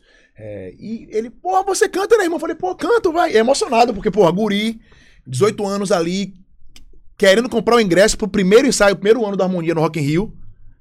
É, Que o Harmonia ensaiava no Lagoa Mar. no- é, Lagoa Mar e o Rock in Rio no Aeroclube. É, a, o Harmonia fazia segunda-feira no Lagoa Mar, muita gente não lembra disso, era Lagoa Mar segunda-feira, aí passou pro, pros oficiais segunda-feira, passou pro, aí teve Casa de Itália segunda-feira, pra depois ir pro Rock in Rio, né? Eu não sei se a, se a cronologia, se a, a ordem foi É, essa, mas mas, tinha- foi isso aí, tinha- é. Começou segunda-feira fora do Rock in Rio. E aí um, um mó buchicho, vai ter, pô, Harmonia no Rock in Rio, pai, eu pô, sempre gostei dos caras demais, achava os caras com, com a diretriz profissional, musical incrível e tal, e, pô, não, pô, eu tenho uma banda que cantar nela, eu falei, pô, aquela. Não quero, não quero cantar, não. Martins. É. Ah. Eu, ah, ele, porra, quer o ingresso pra ir mais tarde? Eu falei, pô, quero. quero. Eu quero o ingresso. Ele, pô, então, mais tarde, vai na passagem de som. É tal hora no Rock in Rio, segunda-feira. Que aí a gente conversa, bate um papo. E, e eu lhe dou o ingresso. Pra você ver que eu estava no lugar certo. Pra acontecer o que aconteceu. Ah. Chego no Rock in Rio, meu irmão, é fã, é fã-clube, é parente, é amigo de amigo. E eu naquela coisa, cadê, cadê? Mas, mas, pode entrar, eu entrei no Rock in Rio, a harmonia passando o som e tal. Ele aí, irmão, preparado, pô, a banda Xande vai dar um gás, porque assim, esse cara, pra querer seduzir É, você, né? claro. Xande, Xande vai, vai- dar um gás, negão, pô, gosta, como é o nome da banda? Se Joga. Falei, porra, que massa. Gostei do nome, Se Joga, massa. Que tinha na época, estoura, sei lá, quatro estourados, Se Joga, Se Se, Joga, Joga. Se Joga e tal. Falei, pô, que nome da Zorra, Se Joga, legal, gostei e tal. Pô, a banda é assim, assado, pô, pô, o Harmonia vai abraçar a banda. Falei, porra, vai ter a banda dos caras. Então, é, porra, vamos, vamos fazer e tal. Nessa, os meninos do Raça Pura estavam lá. Também no Rock in Rio. E aí, não sei Dene, se... Dene era o vocal. Não, não. É, é Ricardo, Rogério, Magninho e Léo, os, os quatro. Estavam ah, lá. Ah, sim. Mas, Não. mas era com Dene. Era já Dene que cantava. Era Dene. Os caras estavam lá, por ser, por ser amigo dos caras da harmonia também e tal, conversando e tal. Eu não sei o que aconteceu, eu não lembro diretamente o que aconteceu dire- direito, mas é, alguém falou assim: ó, ele canta. Por que você não bota um projeto de vocês? Você não quer ser do Raça Pura? Falei, pô, não, mas é, Martim me chamou pra cantar. Ele, não, não, não. Resumindo, Ah. volto pro Rock in Rio à noite pra curtir o show. Os caras começam a brincar comigo, conversar, conversar. Já saio dali com o scope da gig montado. Olha que loucura. E Martins? Puto. Não, não pode ser. Falei, Chateadíssimo. E assim, ele pegou um ar, mas assim, foi um ar rápido. Que Martins, Sim, não- sim. se tem um cara de gente É boa no meio da coração música, é bom, Martins. E aí, eu saio de lá. é, Deco falou pros caras assim, rapaz, o menino é bom, o menino tem, pode dar certo, tal, é verde, não tem vício de música. Tá, beleza. E aí, passou-se um tempo. É, nessa mesma fase, um pouco antes, Edilson me chamou pros Bambas, que era Ticon na época. Não sei se você recorda Eu disso. lembro, Ticon. E aí, Edilson me chamava pros Bambas desde antes de Ticon. Me convidou algumas vezes. E adoro a família. É, E eu sempre assim, no começo, nunca vou esquecer disso. Voltando à sambadeira. Edilson me pega e me liga assim: Falcão, vamos pra. É, vem pra São Paulo. Vai ter. Ele tava no Cruzeiro. Vai ter Cruzeiro e, e Corinthians em São Paulo. Você vem pra BH. É, daqui a gente vai passar. Resumindo, eu passei uma semana com, com Edilson pra cima e pra baixo sendo por todos os lados assediado por familiares, amigos deles próximos. Rapaz, Edilson quer você nos bambas. Então eu falei, não, pô, sambadeira pra minha família, meus amigos tal. Muito ainda naquela coisa do familiado. E aí, não quero não, tal, não sei o quê. E aí um dia eu aceitei ir pra BH encontrar Edilson. Os caras da banda preocupados, chorando, não sei o que e tal. Eu não, rapaz, eu vou lá só pra ouvir a proposta. Quero ouvir. Nunca tinha viajado pra fora da Bahia por, por, por música. Só alguns poucos interiores. E aí vou pra BH, passo uma semana no hotel. Edilson naquela coisa. E aí, que é engraçado, eu me lembro que o sobrinho de Edilson me pegava assim, ia pra minha casa, que eles eram muito guris, 15, 14 anos, 16. Falcão, qual é o seu sonho? Falei, rapaz, meu sonho, irmão, é minha, vir minha música na rádio. Meu sonho. Meu sonho é, porra, um dia ligar a rádio, minha música toca na rádio. Ele, meu tio vai lhe dar isso. Rapaz. Foi no ponto fraco do homem. só foi. Só foi. É. Eu não, eu não, falei, ó, não era dinheiro, não era carro. Era, Sim, era realização. Ele foi ali, ó. Música na rádio? O dia que Era você o- entrar nos bambas, você vai enjoar De de, se ouvir. ouvir na rádio. Eu falei, rapaz. Eita. Mas você não pode botar os caras da banda na banda. Leve, leve, um- leve a banda pros bambas. Pega minha, os caras da Os minha banda. músicos, né? Minha banda é pronta. E aí já eram os meninos da banda mesmo e tal.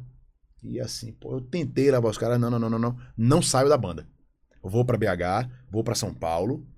Conheço lá em São Paulo o Vampeta, os caras que eram muito próximos de Adilson na época. Fomos num bar que Vampeta tinha. Eu não sei se era Polo Norte, uma parada assim. A gente foi lá. Os caras, "Ah, novo cantor dos Mambas. Eu falei, porra, não sou. Já E- anunciando. é, e volta aí. Voltei pra Salvador. É, não tinha essa mídia que tem hoje. né? Não tinha, não tem internet, não É, tinha. E volta pra falar, gente, não se preocupe, eu não vou sair, não. Então eu só fui sair de fato da sambadeira tempos depois. E aí tô lá nessa onda com os caras, e na época o Raça Pura tinha tido um litígio com o Edilson. É que era dele, né? Era dele. É. E aí, quando tem esse movimento, que Edilson me ligou de novo, Falcão, isso 2003. É, e aí, rapaz, vem a Ticon, não tá bem, tá com problema na garganta, tá mal. Tá tendo refluxo, eu me lembro como se fosse hoje, tá tendo refluxo, tá tendo que fazer, botar um dreno pelo nariz pra fazer um exame no estômago. Eu falei, caramba, tal. Aí foi, foi, foi, foi. Chegou-se o verão, de fato, 2003, janeiro ali e tal. Eu já muito com os caras do Raça Pura. E aí, ó, vamos lá no estúdio de Deco gravar uma música. Um cara de Portugal, que até inclusive depois nos levou pra Portugal pra fazer show, pediu pra gravar uma voz guia pra ele. Você grava essa voz guia é, para ajudar a gente. A gente come- bate um papo lá, vai ser na casa de Deco, lá no seu Caetano. Deco tinha um estúdio em casa. Pô, que massa. Pô, Deco é um cara que eu tinha um maior respeito, tenho um maior respeito até hoje. Era um cara, um músico que naquela época tava com uma ascensão enorme. Mandei, meu cavalo, porra, beleza. Chega a casa de Deco, muito bem recebido pela família do Deco, por ele, por os meninos tal. Aí, resumindo, aí tal. Eu me lembro como se fosse hoje, eu sentado na escada, Rogério, que é meu batera, é meu sócio, falou assim, rapaz, e aí, rapaz, fica com a gente, pô. Falei, pera aí. Aí que a ficha caiu, eu falei, pera aí, rapaz. Aqui é pra gravar voz guia? Ou é pra falar de valendo? banda? É. Aí os caras, é, deixa ele falar a verdade, a gente se chama aqui pra fazer um teste. e pra ouvir sua voz, no que a gente quer ouvir, eu falei, porra, fiquei chateado. Eu sempre fui assim, não minta pra mim, irmão. Fala a verdade. Fiquei É. chateado tal, mas conversou, conversou, conversou, falei, sabe de uma, bora, bora montar. Tem que ver o nome da banda, não, o nome da banda é Se Joga, pô. Liga pra, pra Martins aí. A banda não existe, pô, tem um nome que é massa. Resumindo, não rolou porque tinha a fa- família de Martins envolvida e não, o nome é nosso, não sei o quê. Não foi. E aí tal. Nesse mesmo dia, é, nesse mesmo dia, Edilson me liga pra falar a mesma coisa. Isso foi, é muito claro na minha cabeça, porque foi no mesmo dia. Tudo isso aconteceu no mesmo dia. Ele me liga e fala assim: aí, rapaz, decidiu? Falei, porra, Edilson, é notícia pra lidar, rapaz. E já sem graça, porque e ele já ficar chateado no litígio do Raça cara. Pura. É. E aí eu falo, Edilson, ele falou um negócio? É... Montei uma banda. Aí. Como assim, rapaz? Do nada, falei, não, rapaz. Montei uma banda com uma turma aqui de Salvador, os caras são bons e tal. Ele, quem são? falei, não, rapaz, os caras de uma banda. Ele, que banda? Falei, pô, os caras do Raça Pura. Nem conversa. Tá, bateu na minha cara o telefone. Eita. Falei, pô.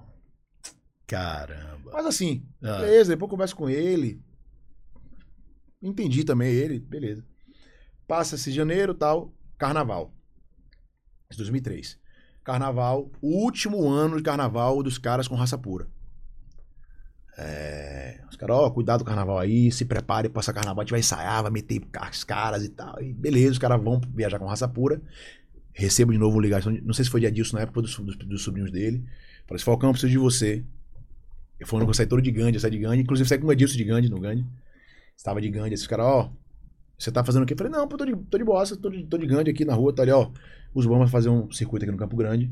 Ticon tá malzaço de garganta. Tá um pouco rouco. Você consegue vir pra cá fazer back? Ah, porra. Já tô aqui. De graça, viu? Sim. Viu, seu Edilson? Não pagou um cachezinho de carnaval. Até hoje. E aí me convidou pra, pra fazer uma voz só pra reforçar ali, fazendo um back. Eu me lembro que acho que nem no palco eu fiquei, fiquei ali perto da mesa de som, Sim, sim. fazendo um corozinho ali e tal. E na época era eu e Jorginho, que hoje tá no Psirico, que também sempre cantou bem, fazendo coro pra Ticon. E fizeram aquele percurso ali, foi massa, emocionante. Primeira vez que eu fui. Pronto, eu posso falar, aí, cabe um corte nisso aí. Meu primeiro carnaval foi nos Bambas. em Salvador. Cantando, na banda dos Bambas. Cantando com os Bambas. E sem cachê. Sem cachê. e sem aparecer, que nem no palco estava. Mas assim, foi um momento especial. Eu devo isso ao Edilson. Ticon também, que me recebeu assim, sem nenhum tipo de vaidade, sem estar chateado. Poderia ter ficado. Mas tá, fui, fui lá com todo o carinho do mundo. Entendeu, né? A situação dele também. E assim, que... foi interessante porque, de fato, Velho, você não tem noção. Quando eu passei no Campo Grande ali cantando com os caras. Minha viola, tô indo. Só isso, era tô indo. Tô... É, é emocionante demais, demais. Até porque eu só tinha feito até hoje trio elétrico em feira. Tinha feito duas micaretas em feira. Né? Com, a, com a sambadeira. E aí, beleza. Acabou o carnaval 2003. Volta, a gente ensaia durante meses, cinco, seis meses ensaiando. Só ensaiando. Só ensaiando. Sem fazer um show. Só ensaiando. E aí, desses seis meses, primeiro show foi horroroso. Horroroso. Por horroroso. quê? Erramos tudo. Nervosismo. Tinha sampler? Nada. Tinha nada. Nada, nada. nada. Errou tudo, esquecemos. Isso foi numa segunda-feira. Uma abertura de uma Feira Nacional de Medicina, um congresso. As pessoas nem olharam na nossa cara, porque botaram, botaram um tapete no chão, no, no, no corredor, aí no centro de convenções, e a gente tocou muito ruim. Ruim de, de desanimar mesmo, de vir pra casa e falar, rapaz, vai dar certo não. Na segunda. No sábado era o segundo show pra esse mesmo evento, naquela Indie. Sim, Indie Bar. Indie. É. Já foi Gig Gueto com Bom Balanço. Bom Balanço estourado. Estourado. Estouradaço. O show foi incrível. Nem parecia que era gente. É, Todo mesmo. mundo leve, todo mundo solto, o povo se entregando ao show, ajuda pra caramba, lotado. Porque já foi tipo uma, uma calorada, se posso dizer assim. Foi estudante, povo de congresso, evento top, com a banda top, que era Bom Balanço, estava na época estourada e tava, enfim, muito bom show. E aí as coisas foram acontecendo com o tempo e, de fato, quando, aí voltando agora à parte de empresariamento que você perguntou no começo, eu, to, todos os exemplos que você deu aí, Daniela, Araqueto, Harmonia, a Gig, dentre outras bandas, não foi nessa ordem todas as produtoras que pegaram as bandas e artistas já pegaram algo real. É isso, já pronto. no começo. Não, mas é isso. É, talvez eu não, não soubesse me expressar, ou não soube me expressar quando eu falei, mas a, é, a minha grande dúvida era essa. Porque eu sei que as produtoras já pegavam aquilo que estava pronto, já estava caminhando, já Sim. tinha um know-how, uma certa estrada. Era difícil você chegar novo com um produto do zero e uma produtora dessa abraçar. Sim. Até porque eles já tinham grandes nomes né, e um detalhe, no cast deles. Eu quero só pontuar aqui que eu, eu lhe contei a história muito sucinta aqui. Sim, um resumo, muito né? reduzida, porque é. se eu for contar a história, tem muita coisa. Tem muita coisa. Deu, e, e da cana, eu nunca vou esquecer disso, na, na sambadeira. Tem um músico, que na época tocava comigo, lá de Itapuã, chamado Emerson Cabeça. Falcão, vai, você vai dar uma canja com companhia do pagode no, na Lagoa Mar. Uma perna tremeu. Os caras estourados, com 40 músicas estouradas no Brasil inteiro. Eu falei, pô, eu vou. Botei a melhor bermuda, o melhor sapato. Cheguei no Lagoa Mar e aquela coisa. Porra, tô atrás do palco. Sabe aquela emoção? É. Tô aqui no backstage, tô aqui. E, pô, e tal. Começou, os caras pedalando, pedalando na bicicletinha, pau quebrando, tal. E aí, vou chamar agora aqui o cantor da sambadeira, da uma canja com a gente. Quando eu subi no palco, irmão, guri, branquinho, cabelo cheio de, de creme pra dar aquela, aquele brilho. Todo alisadinho. Pô, a banda inteira deu uma gargalhada, irmão. É sério, velho. Mas uma gargalhada. Que contagiou o público, que também começou a rir. e você? Foi embora. Subiu não. e desceu. Foi embora, não cantei não. É mesmo. São passagens e, que, quem, assim... quem, era o cantor nessa época? Você Negão, lembra? Negão Jamaica. Era Negão. É. E Negão fez o quê? Eu nem lembro. Porque assim, eu acho que nem cheguei perto dele. Caramba. Quando eu passei pela bateria, que o Lagoa tinha um, tinha um palco estreito, né? Era pequenininho, Quando eu passei né? pela bateria, a percussão, os caras... Eu voltei e fui embora. Talvez nem eles lembrem disso. Que coisa. Fui embora. E aí que eu digo, são muitas passagens que, se eu for contar diversas passagens aqui, vocês vão dar risada. Não, e muita coisa negativa que poderia ter feito com que você desistisse de sim, fato sim, de sim. seguir a carreira, mas o que mostra quantas que a persistência. Vezes, quantas vezes no quarto chorei sozinho? Pô, porque eu não tô naquela festa? Porque eu não tô naquele evento? Porque não, pô, ninguém me dá a oportunidade de cantar em tal lugar. E hoje você entende, né, por conta do amadurecimento Sim. já da, da, dos anos de carreira. E é por isso que... que... eu te digo, eu vou te dizer por que aquela questão da, da, das, das produtoras abraçarem o real. Até hoje é assim. Tá, mas eh, alguém abraçou vocês no, no auge? Minha pergunta era essa. Sim. Quem no foi? Início, no início tivemos a PKY, Não, Onildo e Sidney, não, For- mas. for- foram os primeiros. Pronto, porque, é. assim, a gente, a gente chegou aí pra fazer um trabalho bem embrionário, bem pequeno na, na própria da Selva. Sim. E lá, mais uma vez, teve uma passagem muito difícil, que foi estar numa sala mostrando nossa música, nossa primeira música. Aquela emoção, aquela, aquele, aquele gás de ouvir um cara que eu não sei nem quem é até hoje, era, não sei se era Road, se era de alguma banda da Perto da Selva, falar assim, gostei não. Por quê? Não sei. Na frente de vocês? Na nossa cara. Caramba. E assim, é naipe. Não, teclado, é isso. Ah, Talvez fosse o naipe. E a gente sai de lá mausaço. Porque, de fato, existia um movimento naquela época. No tempo, muito tempo que acabou isso, não. Mas existia um movimento dos produtores e empresários da música de receber você com o pé na mesa. De receber você. Olhar você assim. E diga aí, garoto, menino. Você pô, emocionado. o que é que você tem aí? E aí teve essa passagem e tudo depois que veio com a gig já foi mais ou menos com a gig andando, se eu posso dizer assim. Porque quando surge a primeira produtora, foi depois de pressão já estar estourado. É, a primeira produtora entra na gig, depois que eu gravo o programa Bahia 40 Graus com Galisteu e Otaviano Costa na Band. na- foi na Band? Foi na Band, na Record, não me recordo. Na Record não me recordo. É, acho, que era, acho que era Band. Acho que era Band Era Band, é. que a gente, a gente foi assim. Passou o carnaval de 2003, a gente começou a, a, a, a- tocar, e assim, a banda era muito boa. A banda era muito coesa, muito boa. Diferente do que tava rolando no mercado. Só tinha harmonia de banda assim, gruvadaça mesmo. O resto era aqu- aquele pagode um pouco mais antigo, que era mais samba de roda, mais aquela onda. Não que não tinha banda boa, que o Tinha Terra Samba e Gangue do Samba pra mim eram autarquia máxima. É, a nossa juventude também.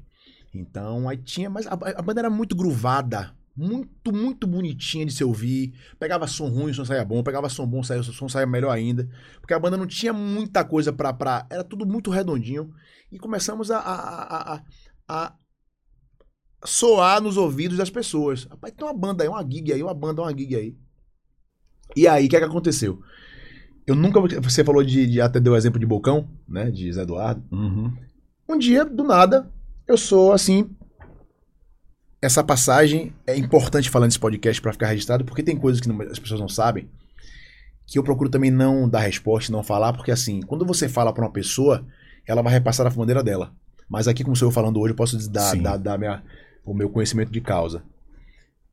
Quando a Cabelo de Ovo fez um show no Rock in Rio, o antigo, é, o primeiro Rock in Rio, que tinha cozinha, tinha coisa, a- o camarim era na cozinha, é, a gente fez um show um evento de escola, de faculdade, não lembro, que foi a gente e aquela banda de serrinha de forró, É, acarajé com camarão. Carajé com Camarão. E eu ainda ia de ônibus pro show. É de. Não é de Serrinha, não. É de Cruz das Cruz das Almas. Almas. Cruz, é. É, eu ia de ônibus pro show e acabou o show, fui pro ponto de ônibus pegar ônibus pra voltar pra casa. E era aquela época que, não sei se vocês pegaram, você deve lembrar disso. As bandas tinham aquela farda com o nome da banda, É. Logos camisetas. Sim, sim. Que era o sonho de era. toda a banda ter a camisa da É. Logos, né? Que eles lá. patrocinavam, né? Era. Bota. É, Logos, grandão nas É. Logos, mas dava É. desconto, não posso negar. Loyola é a turma lá. É, Loyola, é. E aí tinha lá cabelo de ovo na minha camisa, num- uma camisa bonita que a gente tinha vermelha, pá, beleza. Eu tô no ponto de ônibus. E aí, irmão, eu sentado esperando no busou e passou um carro. Vem, neném, neném, vem, neném. Harmonia. Segundo carro. Andei, meu carro. Harmonia. Foram 12 carros seguidos. Seguidos. Harmonia. Harmonia. Seguidos. Seja o CD de lugar tal, o CD de não sei aonde. Febre, febre geral. Caramba, velho. De arrepiar, de arrepiar. Falei, porra, beleza. Isso marcou muito. Passou-se os anos. Eu vou fazer um show no Rock in Rio já com a, a Sambadeira, com a cabelo, com a, perdão, com a Gui. Um show que eu não lembro qual era, porque a gente, a gente saiu no, no Rock in Rio domingo, quinta, quarta, enfim. E aí nesse dia, é, eu tava ensaiando, fazendo um show. Não sei se, não sei se era ensaio, no show no Rock in Rio. E aí vou pegar o meu carro. Já é outro patamar, né? Eu era de Sim, buzu. já- Peguei meu corsinho da bunda redonda. Tá. Eu abro o carro, passa um carro. Pressão. Aí eu, porra. Na hora, aquele insight assim, eu falei, porra, eu já vi isso em algum lugar. Segundo, pressão. 12 carros cantando pressão. Só pressão. Cara. Falei, velho, é isso que eu falo do diferencial. E aí, quando nós temos o primeiro momento de estouro desse buchicho, que eu gravo aquele CD, o CD lá no, no IAPI, Sim, sim, no, sim. no, No, no Guest. o Guest em Bahia. E aí fala assim, carnaval, o Guigueto virando avenida, não sei o quê, É. tal, pressão. Aquele CD deu uma explosão, tem noção, pô. Eu recebi um prêmio de uma rádio da Austrália em 2004. Da Austrália. Algum maluco brasileiro levou o CD pra lá e tocava pra caramba. Tocou. E aí, é, a gente gravou esse programa, eu tava almoçando, vou fazer propaganda de graça aqui porque eu amo, no Donana, ali quando era, Sim. só, só tinha Brotas na época. Brotas, é. Eu tava ali almoçando, aí recebo a ligação. Xande. Tá onde? Eu tô almoçando, ele... Rapaz, caiu aqui a banda que ia ter no Bairro 40 Graus. E o Harmonia vai gravar. Quer fazer participação com a gente? Irmão, A o hora. celular na mesa e pra cá, sua, eu suava, suava, suava, nervosaço. E aí peguei, mais uma vez, a melhor roupa, a melhor tênis. Cheguei lá, achando, que roupa é essa? Falei, pô. Pega ali, era, na época na época era Jorge, era produtor normal, não lembro. Pega ali minha mala, empresta a roupa pra esse menino aí, vá. Pô, a Xan, eu tenho 1,86m, Xan tem 2 metros quase. Você imaginou, é, né? Só que é, naquela época acho que o Xan usava as roupas apertadinhas, então rolou.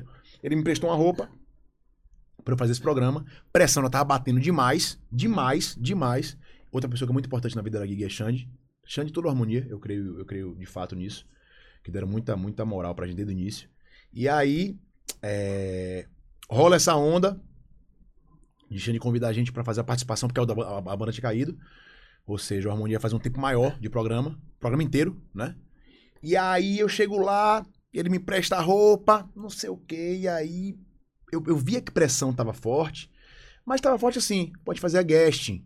A gente fazia um evento X. Era mais regionalizado ali nos. Primeiro show que a gente fez na Mariana da Penha, com a turma do- dos Paganelli, Sim, a gente foi a última banda. na Ribeira. Pra ninguém. Mentira, a gente foi a primeira banda pra ninguém. Na segunda a gente foi a última, já com pressão estourado. E o povo ficou. Então você vê que a, a música deu essa virada. Beleza. Aí eu chego no programa lá. Nervosismo, tal, aquela onda aí. Toma o microfone. O microfone pesava uma tonelada. E a mão aqui, ó. Tremendo.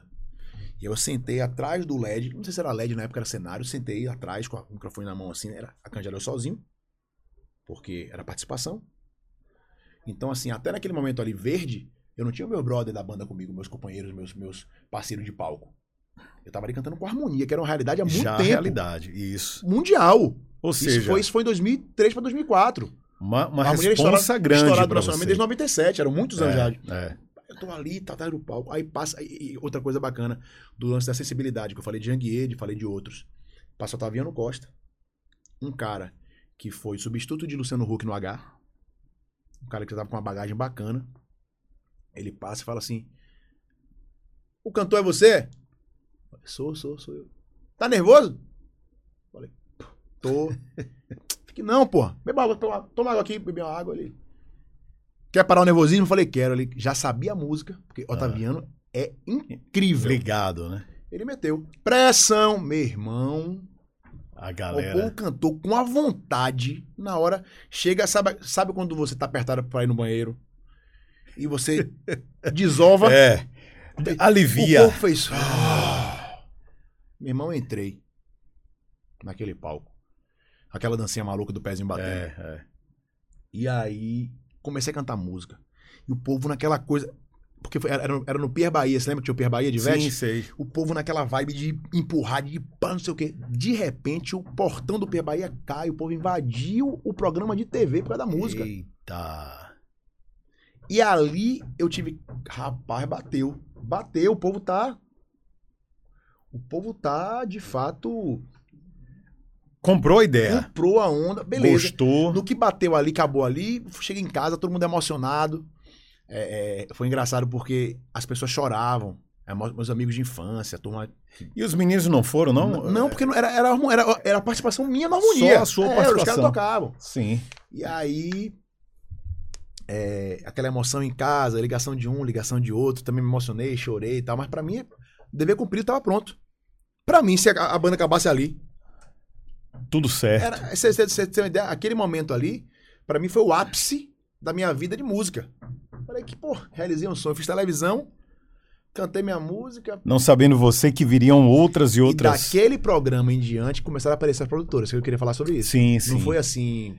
É porque você foi pra mídia, uma mídia É. nacional, E e assim, aí. se enxergou naquele momento ali um produto. Exato. Tá. Que hoje, que hoje, talvez no início, a gente não tenha essa, essa, esse, esse, esse, essa expertise, esse, esse, esse, essa maturidade de ver que nós somos produtos. Eu sou um produto, minha música é um produto, minha banda é um produto. Claro, nós somos seres humanos e temos todo- todos os detalhes e tal, mas de fato, é, ali plantou-se uma semente de um produto novo na Bahia. E por isso que eu falo que é mais fácil, porque naquele início ali, todas as dificuldades que passamos foram dificuldades de logística, de mercado, de. Mas era fácil porque a gente não era nada e foi pra tudo. E a emoção de ouvir a, a música na rádio pela primeira vez, como é que foi? Ah, meu irmão. foi com pressão também, né? eu não sei te dizer. Eu nem, Ah. sei que, vou falar a verdade? Não Ah. lembro. Não lembra, né? Porque na época estava na Piatã. Tava. A gente tocava nove vezes na Piatã por dia. É. é. A gente Chegou- tinha chegou Piatã ao muito vivo, forte. Piatã especial, Piatã exclusivo Piatã, Piatã de verão, pressão na praia, pressão no É. Réveillon. E era loucura. Tinha a versão, a versão de A pressão é. que você cantava carimbando o nome eu da rádio. Piatã, É, é. né? Então, assim, até hoje eu digo, eu, eu não quero falar isso pra diminuir ninguém, mas a Gui, com toda certeza, talvez tenha sido uma das poucas bandas que, dentro da programação da Piatã, que, pô, até em primeiro lugar tanto tempo, tocou mais de cinco vezes num dia só. Tocou. E, e eu me lembro que tinha muito comentário que a Gig era uma banda limpa. Sim. Tinha isso, lembra? Sim. É, eu, não, sei- eu não sei explicar. Isso aí eu acho que você vai saber explicar melhor do que eu. Mas o que tinha na época de pagode era o pagode sujo, não sujo no, no sentido de coisa ruim, mas de, de- de percussão misturada, coisas. Instrumental, é, né? instrumental, né? É, porque na verdade, assim, É. a vocês vieram com uma harmonia bonita, uma É, coisa. A gente, a gente tinha viagem de fazer, tipo assim, tudo redondo. Se o cavaco faz uma coisa, a conga não faz, pra não bater. Era, era tudo muito, muito É. planejadinho e tal. Limpam mesmo. E é por isso que eu falo, a gente pegava som ruim, que não foram poucas vezes, muitos sons ruins, ru- muito ruins mesmo, que era a mesma coisa. Que a gente não mandava pra, pra frente nada barulhento. Era Isso, muito claro. é, era limpo. E aí, nesse momento que pressão estoura, acontece as parcerias com produtoras, com eventos, a gente chegou a. Pô, a primeira vez que fomos para Manaus em 2004. Samba Manaus, eu, eu, eu Não, tava não, lá. Não, primeiro, primeiro foi uma festa chamada Summer Fest. Não, mas teve um Samba Manaus que vocês estavam, que eu, Sim, eu fui tocamos também no, três no Bumbódromo. Exato, tocamos lá É, algumas vezes. Isso, eu tava lá. E, e- e te- interessante, assim, que fomos começando a, a viajar e, a, e, a- e a- e nos introduzir em alguns eventos que, assim, pô, tava acontecendo de maneira muito natural. Claro que hoje, de maneira mais fria, sem sem demagogia e sem, e sem tirar nem pôr nada, porque acho que passou, passou, já aconteceu, tinha que acontecer naquele momento, já foi.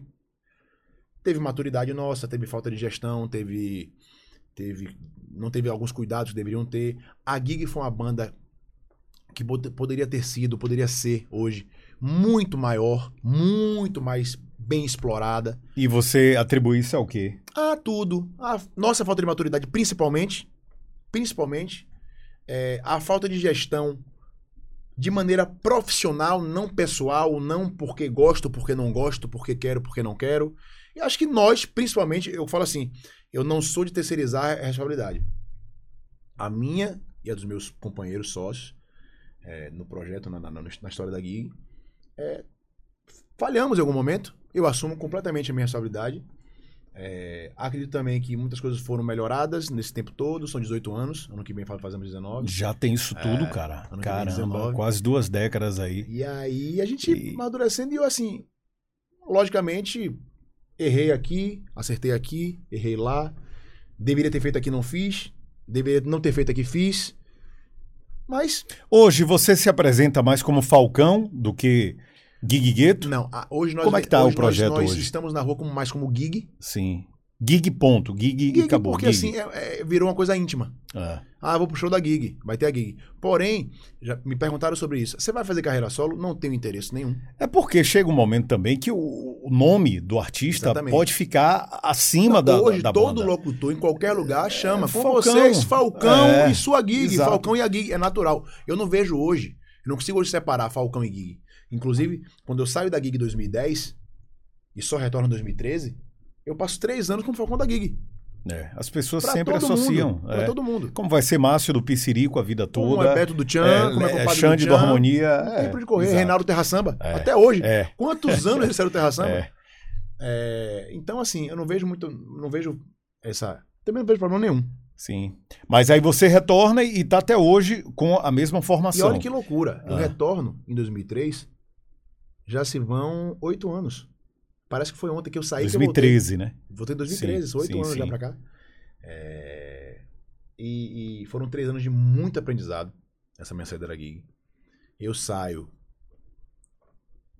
de uma maneira muito particular, é, por uns taxado e chamado de louco, porque eu tava saindo de uma coisa sólida, por outros de muito corajoso, rapaz, se fosse eu não faria. Você tem uma coragem absurda. E por que, que você saiu? Tomou a decisão de sair? Tava desgostoso do processo. Briga? Não. Diretamente não. Não, né? Briga pessoal, sim, não. sim. desgostoso no processo, não estava satisfeito, não era grana, não era por dinheiro, não era por dinheiro, era por satisfação. Novidade não tinha. É, do- E eu me lembro, eu, eu conversando com o Thierry, na época ele no Fantasmão ainda, ele, rapaz, você é corajoso, você vai sair da gig que tem uma história pra cantar groove arrastado, você sabe que é outro mundo, eu falei, sei, quero aprender, quero ver como é, tal, e fiz a banda, inicialmente a banda, quando eu montei a Rapina, ela era um groovão arrastado mesmo, tanto que a metade da banda era Fantasmão, outra metade era, tocou em várias Pissirico, etc. E a melhor fase da Rapina foi o final, onde eu consigo fazer o groove percussão que já tinha na Rapina com a levada da gig. E daí, em conjunto com os meninos, eles me, me convidam pra voltar pra gig e eu volto. Já com outra cabeça, com outra vivência, é, tendo convido com outras pessoas. É, convivi três anos com Marcelo Brito de maneira muito incisiva, me ensinou muito Marcelo Brito. Maron e Lucas da Penta me ensinaram muito também. É, porque a, a Rapina era, uma- era, era, era uma banda de duas produtoras, né? Era Salvador Produções Sim. e, E a e Penta. a Penta. E aí a história basicamente é essa. A gig surgiu assim, meio que dá vontade da, da gente de fazer uma coisa nova. Fomos e somos o que somos é, por trabalho. né? Nunca nos deram nada. Nada foi de graça. E nada fácil, né? Não acredito em nada de graça. Tudo tem um custo. Tudo tem um, tem um, tem um, tem um preço. É, Hoje aprendi, com esse tempo de, de trabalho, que tudo que tem preço pode ser pago, mas tudo que tem valor é gratidão. Então, eu vejo que, que, que essa questão que a Gig nos trouxe. Pô, eu saí, meu primeiro cachê na Gig foi emocionante, pô. 50 reais foi pro McDonald's comer McDonald's. é. E- pra Mac, vou comer Mac, vou pagar meu McDonald's hoje. Isso é legal você contar, porque são histórias. Às vezes as pessoas ah, falam, mas como é que pode ele falar isso? Não, é, é- é com prazer que você Demais, fala isso, porque demais. você superou uma dificuldade. Demais. Né, para hoje você conseguir chegar e estar num patamar né, totalmente diferente daquilo que você viveu. São histórias que a, a pessoa tem que ter orgulho. De, de contar, né, de compartilhar, principalmente com essa turma nova que está chegando aí e que está acompanhando aqui a nossa entrevista, o nosso bate-papo, é, e principalmente para que não corrija os erros, né? Tentar, a gente sabe que é difícil, errar todo mundo vai errar. Uhum. A vida é feita de erros e acertos. A, a grande maioria de erros, Sim. né? Do que os acertos. Mas os erros nos é, é, ajustam a vela para que a gente vá, aos poucos, conseguindo trilhar o caminho e chegar na linha de chegada ali qual, vitorioso. qual o né? maior prazer? Qual é a recompensa? Qual é, qual é a grande, a grande X da questão, o grande X da questão? De fato, hoje a gig é, não é uma banda que tá naquele hype, naquela vibe ali em cima, top 3, top 5. Talvez não. Mas a gig tá entre as cinco únicas bandas de pagode que rodam bem fora da Bahia. E vou te falar, criar o nome, a marca, consolidar Sim, como sim. vocês consolidaram, isso não tem preço, irmão. Não, e detalhe, é, é bacana Entendeu? você chegar hoje, por exemplo, no, no evento. É, pô, eu faço. Nessa pandemia, nós tivemos um retrocesso de evento e muitas bandas voltaram a fazer eventos pequenos. Pra mim foi maravilhoso. E com músicos reduzidos Me no palco. trouxe, me trouxe, me trouxe uma, uma, uma, uma, uma forma de interagir, de interpretar algumas coisas, me trouxe é, uma percepção de que tudo é efêmero, tudo é passageiro demais. E aí, quando você faz um show pequeno desse e você vê três, quatro pessoas, somente três, quatro pessoas, não precisa ser mil, dois mil, emocionadas de te ver de perto. Rapaz, você, minha infância, minha adolescência e não sei o que e tal. É fantástico, porque É assim- vocês construíram uma história, né? Nós temos um legado. É, recentemente é um você tocou na formatura de Daiane, a esposa do meu querido amigo Fernandinho lá em Feira de Santana, no sítio do meu irmão Levi. E quando eu soube que quem ia tocar era você, já, eu falei, cara, só feras, Sim. a galera que eu ouvi, ouço ainda até hoje. Isso só me remete a momentos bons da minha vida. Sim. Né? Aí, aí vem aquela memória, aquela Sim. coisa. E durante o show, principalmente, né? É uma coisa bacana. Então, é- é- foi uma carreira consolidada que continua sendo trilhada. Ninguém vai estar surfando na crista da onda a todo momento da vida. Não, não. Assim, Mas o que você construiu, meu amigo, Sim. vai te manter, ó, né? E eu acredito que Em voo de cruzeiro. quem tá na crista da onda durante muito tempo merece todo o respeito, é, independente de quem seja. Mas eu sempre, eu sempre é, pautei assim, com muito trabalho, porque como eu falei, teve aquela fase de você ficar triste por não estar, etc, algumas coisas. Mas é, a gig, quando eu falo gig, eu falo do cantor Falcão e de toda a história da gig. Nós não temos nenhum assim, como é que eu posso dizer, nada relacionado à banda que não seja música. Nós não saímos num programa de TV porque houve alguma coisa, uma polêmica, é uma história com alguma coisa. Isso, isso talvez não seja nem percebido pelas pessoas, mas é o que mais- me dá, me dá mais orgulho, assim. A gente é o que é pelo trabalho musical. Feito Ah, com seriedade. né? Falcão é bonitinho. Nunca foi isso. Porque tem zilhões lindos, lindas, que podem vir a bater, mas não estão aí até hoje. Uhum. Eu acho que a, toda a questão do da Gui que me dá mais orgulho é isso, que são já 18 anos, é, aos trancos e barrancos, remando contra a maré em algum momento. Pô, teve uma fase da Gui que eu falei, velho, vamos acabar esse negócio, porque, velho, a gente não tava nas grades das festas porque a gente não tocava, não tocava duplo sentido, por exemplo. Mas que bom que vocês não se renderam a isso, viu? Não, irmão? você não tem noção. Teve uma fase que as pessoas viravam as costas pra gente no palco, não contratavam a gig. E as mesmas pessoas que contratam hoje falam assim, rapaz, velho, ainda bem que você não... Tá vendo? Porra, porque, velho, teve uma fase, Do modismo, né? De, de, de principalmente querer... no início do Groove Arrastado, aquela onda de fantasmão, pá, aquela onda que foi uma febre enorme, que a banda era de Groove Arrastado, a banda era de pagodão pesado, que existe até hoje, Uhum. só que consome quem quer. É. Mas teve uma fase que o contratante só queria essa, essa galera, essa turma. E- E, pô, a gente não tocava. Te- Teve uma fase da gig, pô, que eu me lembro, de fazer quatro shows no mês. Três shows no mês. Muito pouco. E falava, gente, que loucura, que, pô, que ne- Do nada o negócio voltou. E aí que eu falo, é, ao mesmo tempo que deu essa, essa, essa degringolada, essa diminuiu a quantidade de shows, a gente começou a fazer as coisas mais fora. A gente começou a ver quem era e quem não era. Quem era parceiro, quem não era. Uhum. Quem abra... Porque assim, uma coisa que eu vou falar pra vocês aqui. O que mais tem em qualquer tipo de mercado, qualquer ambiente de mercado, de trabalho, de qualquer nicho profissional, é amigo do sucesso, irmão. Muitos. Mas muitos. Não existe nada mais certo É, do que isso. do que amigo do sucesso. Ah, é na música não. Vá lá e compra uma casa em Nova York, vai aparecer 30 pessoas que falam inglês pra lhe ajudar. É. É 30! verdade. É em qualquer Rapaz, se profissão. você precisar de tradutor, vou de graça, você paga só a passagem, É, eu fico na sua casa. é. De É, gra... Onde de graça da zorra, né? em, é em qualquer, pro- é em qualquer profissão. É. É, é- é triste, mas infelizmente é, é, Não, mas é normal, é vida. normal, É é, a vida. E, e, e- e que bom que vocês já estão calejados com isso. Não deixa mais esse tipo de, de situação, esse tipo de coisa é, né, atrapalhar o andamento e o crescimento de vocês. Falcão, eu quero. Infelizmente está chegando já no final, né, Marlon? Eu quero Por mim agradecer. eram 5 horas de Por podcast. mim também iria aqui até. Só que é o seguinte, cara, é, aqui tem um, tem um pica-pau aqui embaixo, Fazendo a obra. fazendo uma obra, que daqui a 12 minutos ele vai começar a quebrar Ah, tudo aí, meu amigo. Ninguém aguenta ficar aqui dentro, não. É por isso que a gente começa um pouco mais cedo, né? Eu penso que Duas horas de podcast está um tempo massa para a gente bater papo, conversar, Só me prosear. permita uma coisa. Fique à vontade. E você sabe que qualquer crítica vinda sua, Não, não. seja ela como for, eu absorvo. Não deu tempo. Nós temos que fazer o podcast 2. Uhum. Mas isso que você me falou sobre empreendimento, sobre empreendedor e, e empreender na pandemia, é outra coisa também que eu tiro como, uma, como um ensinamento muito válido, muito, muito interessante. É, A pandemia me fez sair de uma zona de conforto onde a música me proporcionava tudo.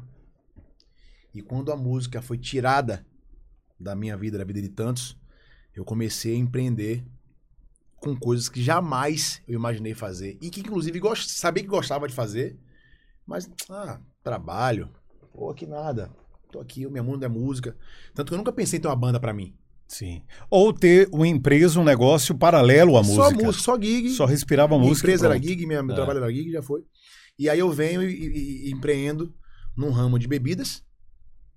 Que eu vou mandar pra vocês aqui, inclusive, pra vocês beberem aqui ao vivo. É, é Guli, Guli, Gucci. Guli Gucci. G-U-L-L-I. Gulli. G-U-L-L I. I G-U-T-T-I também. Gulli, Gulli Gulli Gucci. É um, é um É um doce de. um, é um licor, é um- tipo licor. Não, é um, é um caramelo cream, você pode falar assim. Sim, é uma sim. bebida de doce de leite, é, alcoólico, que tomou assim. Sabe aquela fase que da pandemia que você estava em casa, vivendo um looping? Você acordava, tomava café, almoçava, dormia. Minha vida tava ficando louca, apesar de ter demanda com minha filha nova que nasceu, Uhum. enfim. E quando eu comecei a empreender com o Guliguchi, é, me salvou o dia, se eu posso dizer assim. Então, empreendi nesse lance do Guliguchi, que é uma bebida fantástica, vou mandar pra vocês, experimentem em casa. Tá? É vendido nas melhores lojas de Salvador. É isso que eu ia perguntar. Onde é que Tá. tem? Que é botar a galera pra ir lá Pode comprar. procurar que aí vocês vão achar em vários lugares. Não vou falar todos, porque se eu falar de um, não falar de outro. É um sabor só, é? A gente tá com dois sabores Ah. atualmente, que é doce de leite e café. Café, É, cara, café café. surreal. E logo, logo, tá vindo mais dois sabores. Eu vou comprar o de café. Marlon chegou em Feira de Santana recentemente com. Aí sabe, aí sabe das coisas. É, aí Aí conhece, aí, coisas, aí, aí gosta do que é bom. E também Ah. montei um site Sim, o site. hoje meus sócios me ligaram, vou falar porque é importante as pessoas saberem disso. Um site que gerencia e administra jogos de loteria, né, da, da, da, da Caixa, no caso, loterias Caixa, é, direcionados somente para bolões. Ou seja, você não precisa mais sair de casa para fazer seu bolão. Então, quem quiser também acessar, asuachance.com.br, ajuda o cantor. Deixa eu Que fazer a agora é só propaganda. cantor e... A suachance.com.br, acesse agora, faça o seu bolão, meu amigo, minha amiga. Você vai ter a oportunidade de ficar milionário. E eu não vou parar com isso Eita. não, viu? Não, mas Já tô montando outras coisas também. quando o mosquitinho do empreendedorismo pica, foi. meu amigo, já foi. Aí é um atrás do Só outro. que eu, eu, eu, é o que eu falei, eu não sou muito de pum, nada. Eu tô aqui, ó. Eu faço e apresento. Sim. Eu não falo e depois fazer, vou lá Sim, buscar sim. fazer. Primeiro você já Então, mostra um tempinho Vocês pronto. vão saber as coisas muito legais. Fantástico. Muito legais. E o Guliguchi eu posso dizer que é top, porque eu já provei no evento da Promessa Bilbao. ao vivo, promessa é dívida. Eu vou mandar pra você aqui pra vocês Por favor, por Café favor. e doce de leite. Pode trazer pra cá, que eu vou tomar, inclusive, ao vivo. Com o Combinado. convidado que eu tiver aqui, eu vou. Combinado. Esse aqui é o presente do Falcão. Hoje tá eu aqui, ó. cometi esse erro, esse, essa gafe, né? Quando eu cheguei no meio do caminho, eu falei, Lembrou. caramba, não tô levando garrafa nenhuma, que absurdo. Mas vou mandar pra cá. Mas não tem problema, não. Já sabe o endereço, né, Marlon? Então é só mandar pra cá, viu?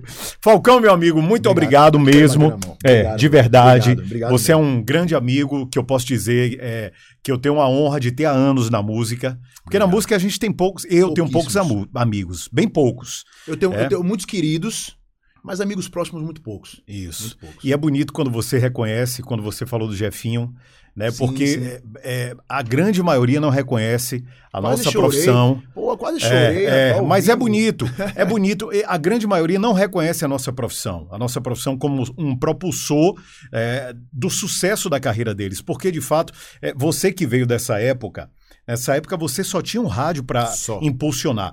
O artista só ia para a TV depois que estivesse bem no rádio. Exato. Aí depois de um tempo passou aquela coisa do CD, Da é, do- da internet, internet, aí a coisa meio que globalizou com o fenômeno chamado internet. Mas naquela época, de fato, era o rádio que fazia. Ainda hoje faz, porque ainda tem muita força, né? Mas tem ajuda da- da- do, do fomento da internet. Mas é bonito quando você chega aqui, né, nu- num veículo de comunicação global, abre a boca e diz: Eu sou muito grato a Jefinho um, um comunicador maravilhoso, amigo, irmão, principalmente de profissão também. E eu, como bairrista que sou, né, tenho que defender também a minha classe de radialistas.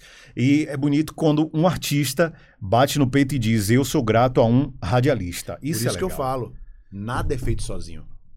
Nada é feito sozinho. Claro, a grande maioria vem de forma indireta.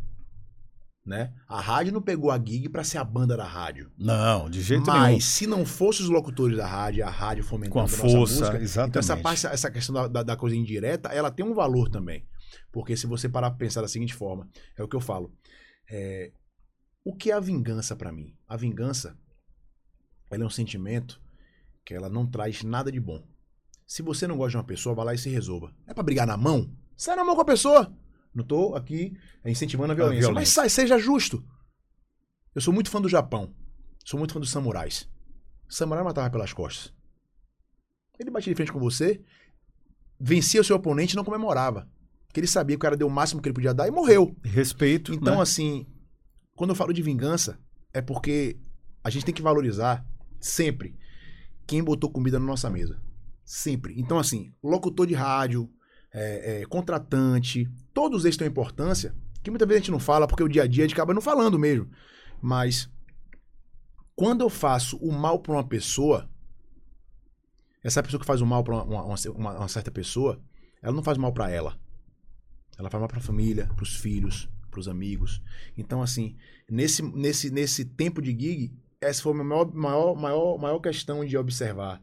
É, dar valor ao locutor de rádio é simplesmente dar valor a quem de fato faz. Então, por exemplo, se eu tô ali, e já, e já tive, já tive locutores de rádio também, que não me tocavam porque compraram, uma briga de outra pessoa que no final das contas, depois chegaram pra mim e falaram assim, vai, desculpe. Só que ele não sabe o quanto me atrapalhou. Muito. O quanto ele não tocou minha música ali, É. e eu caí aqui e deixava de pagar a conta. Então, assim, eu- eu- a- a- dá, dá César o que é de César. Os locutores de rádio têm uma importância enorme. E eu digo mais, jamais serei ingrato a eles. Jamais serei ingrato.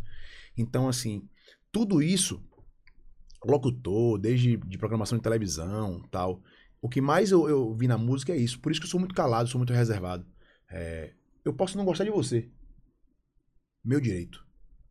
Mas eu não consigo torcer pra você se acabar. Não consigo, não consigo. Isso é Eu, quando eu nobre. penso em você, Isso é nobre. eu sei que não, não é você. Se eu, volto a dizer, bora sair na mão, irmão. Bora se acabar. Sim. Bora parar de se falar. É. Bora sacanear um outro.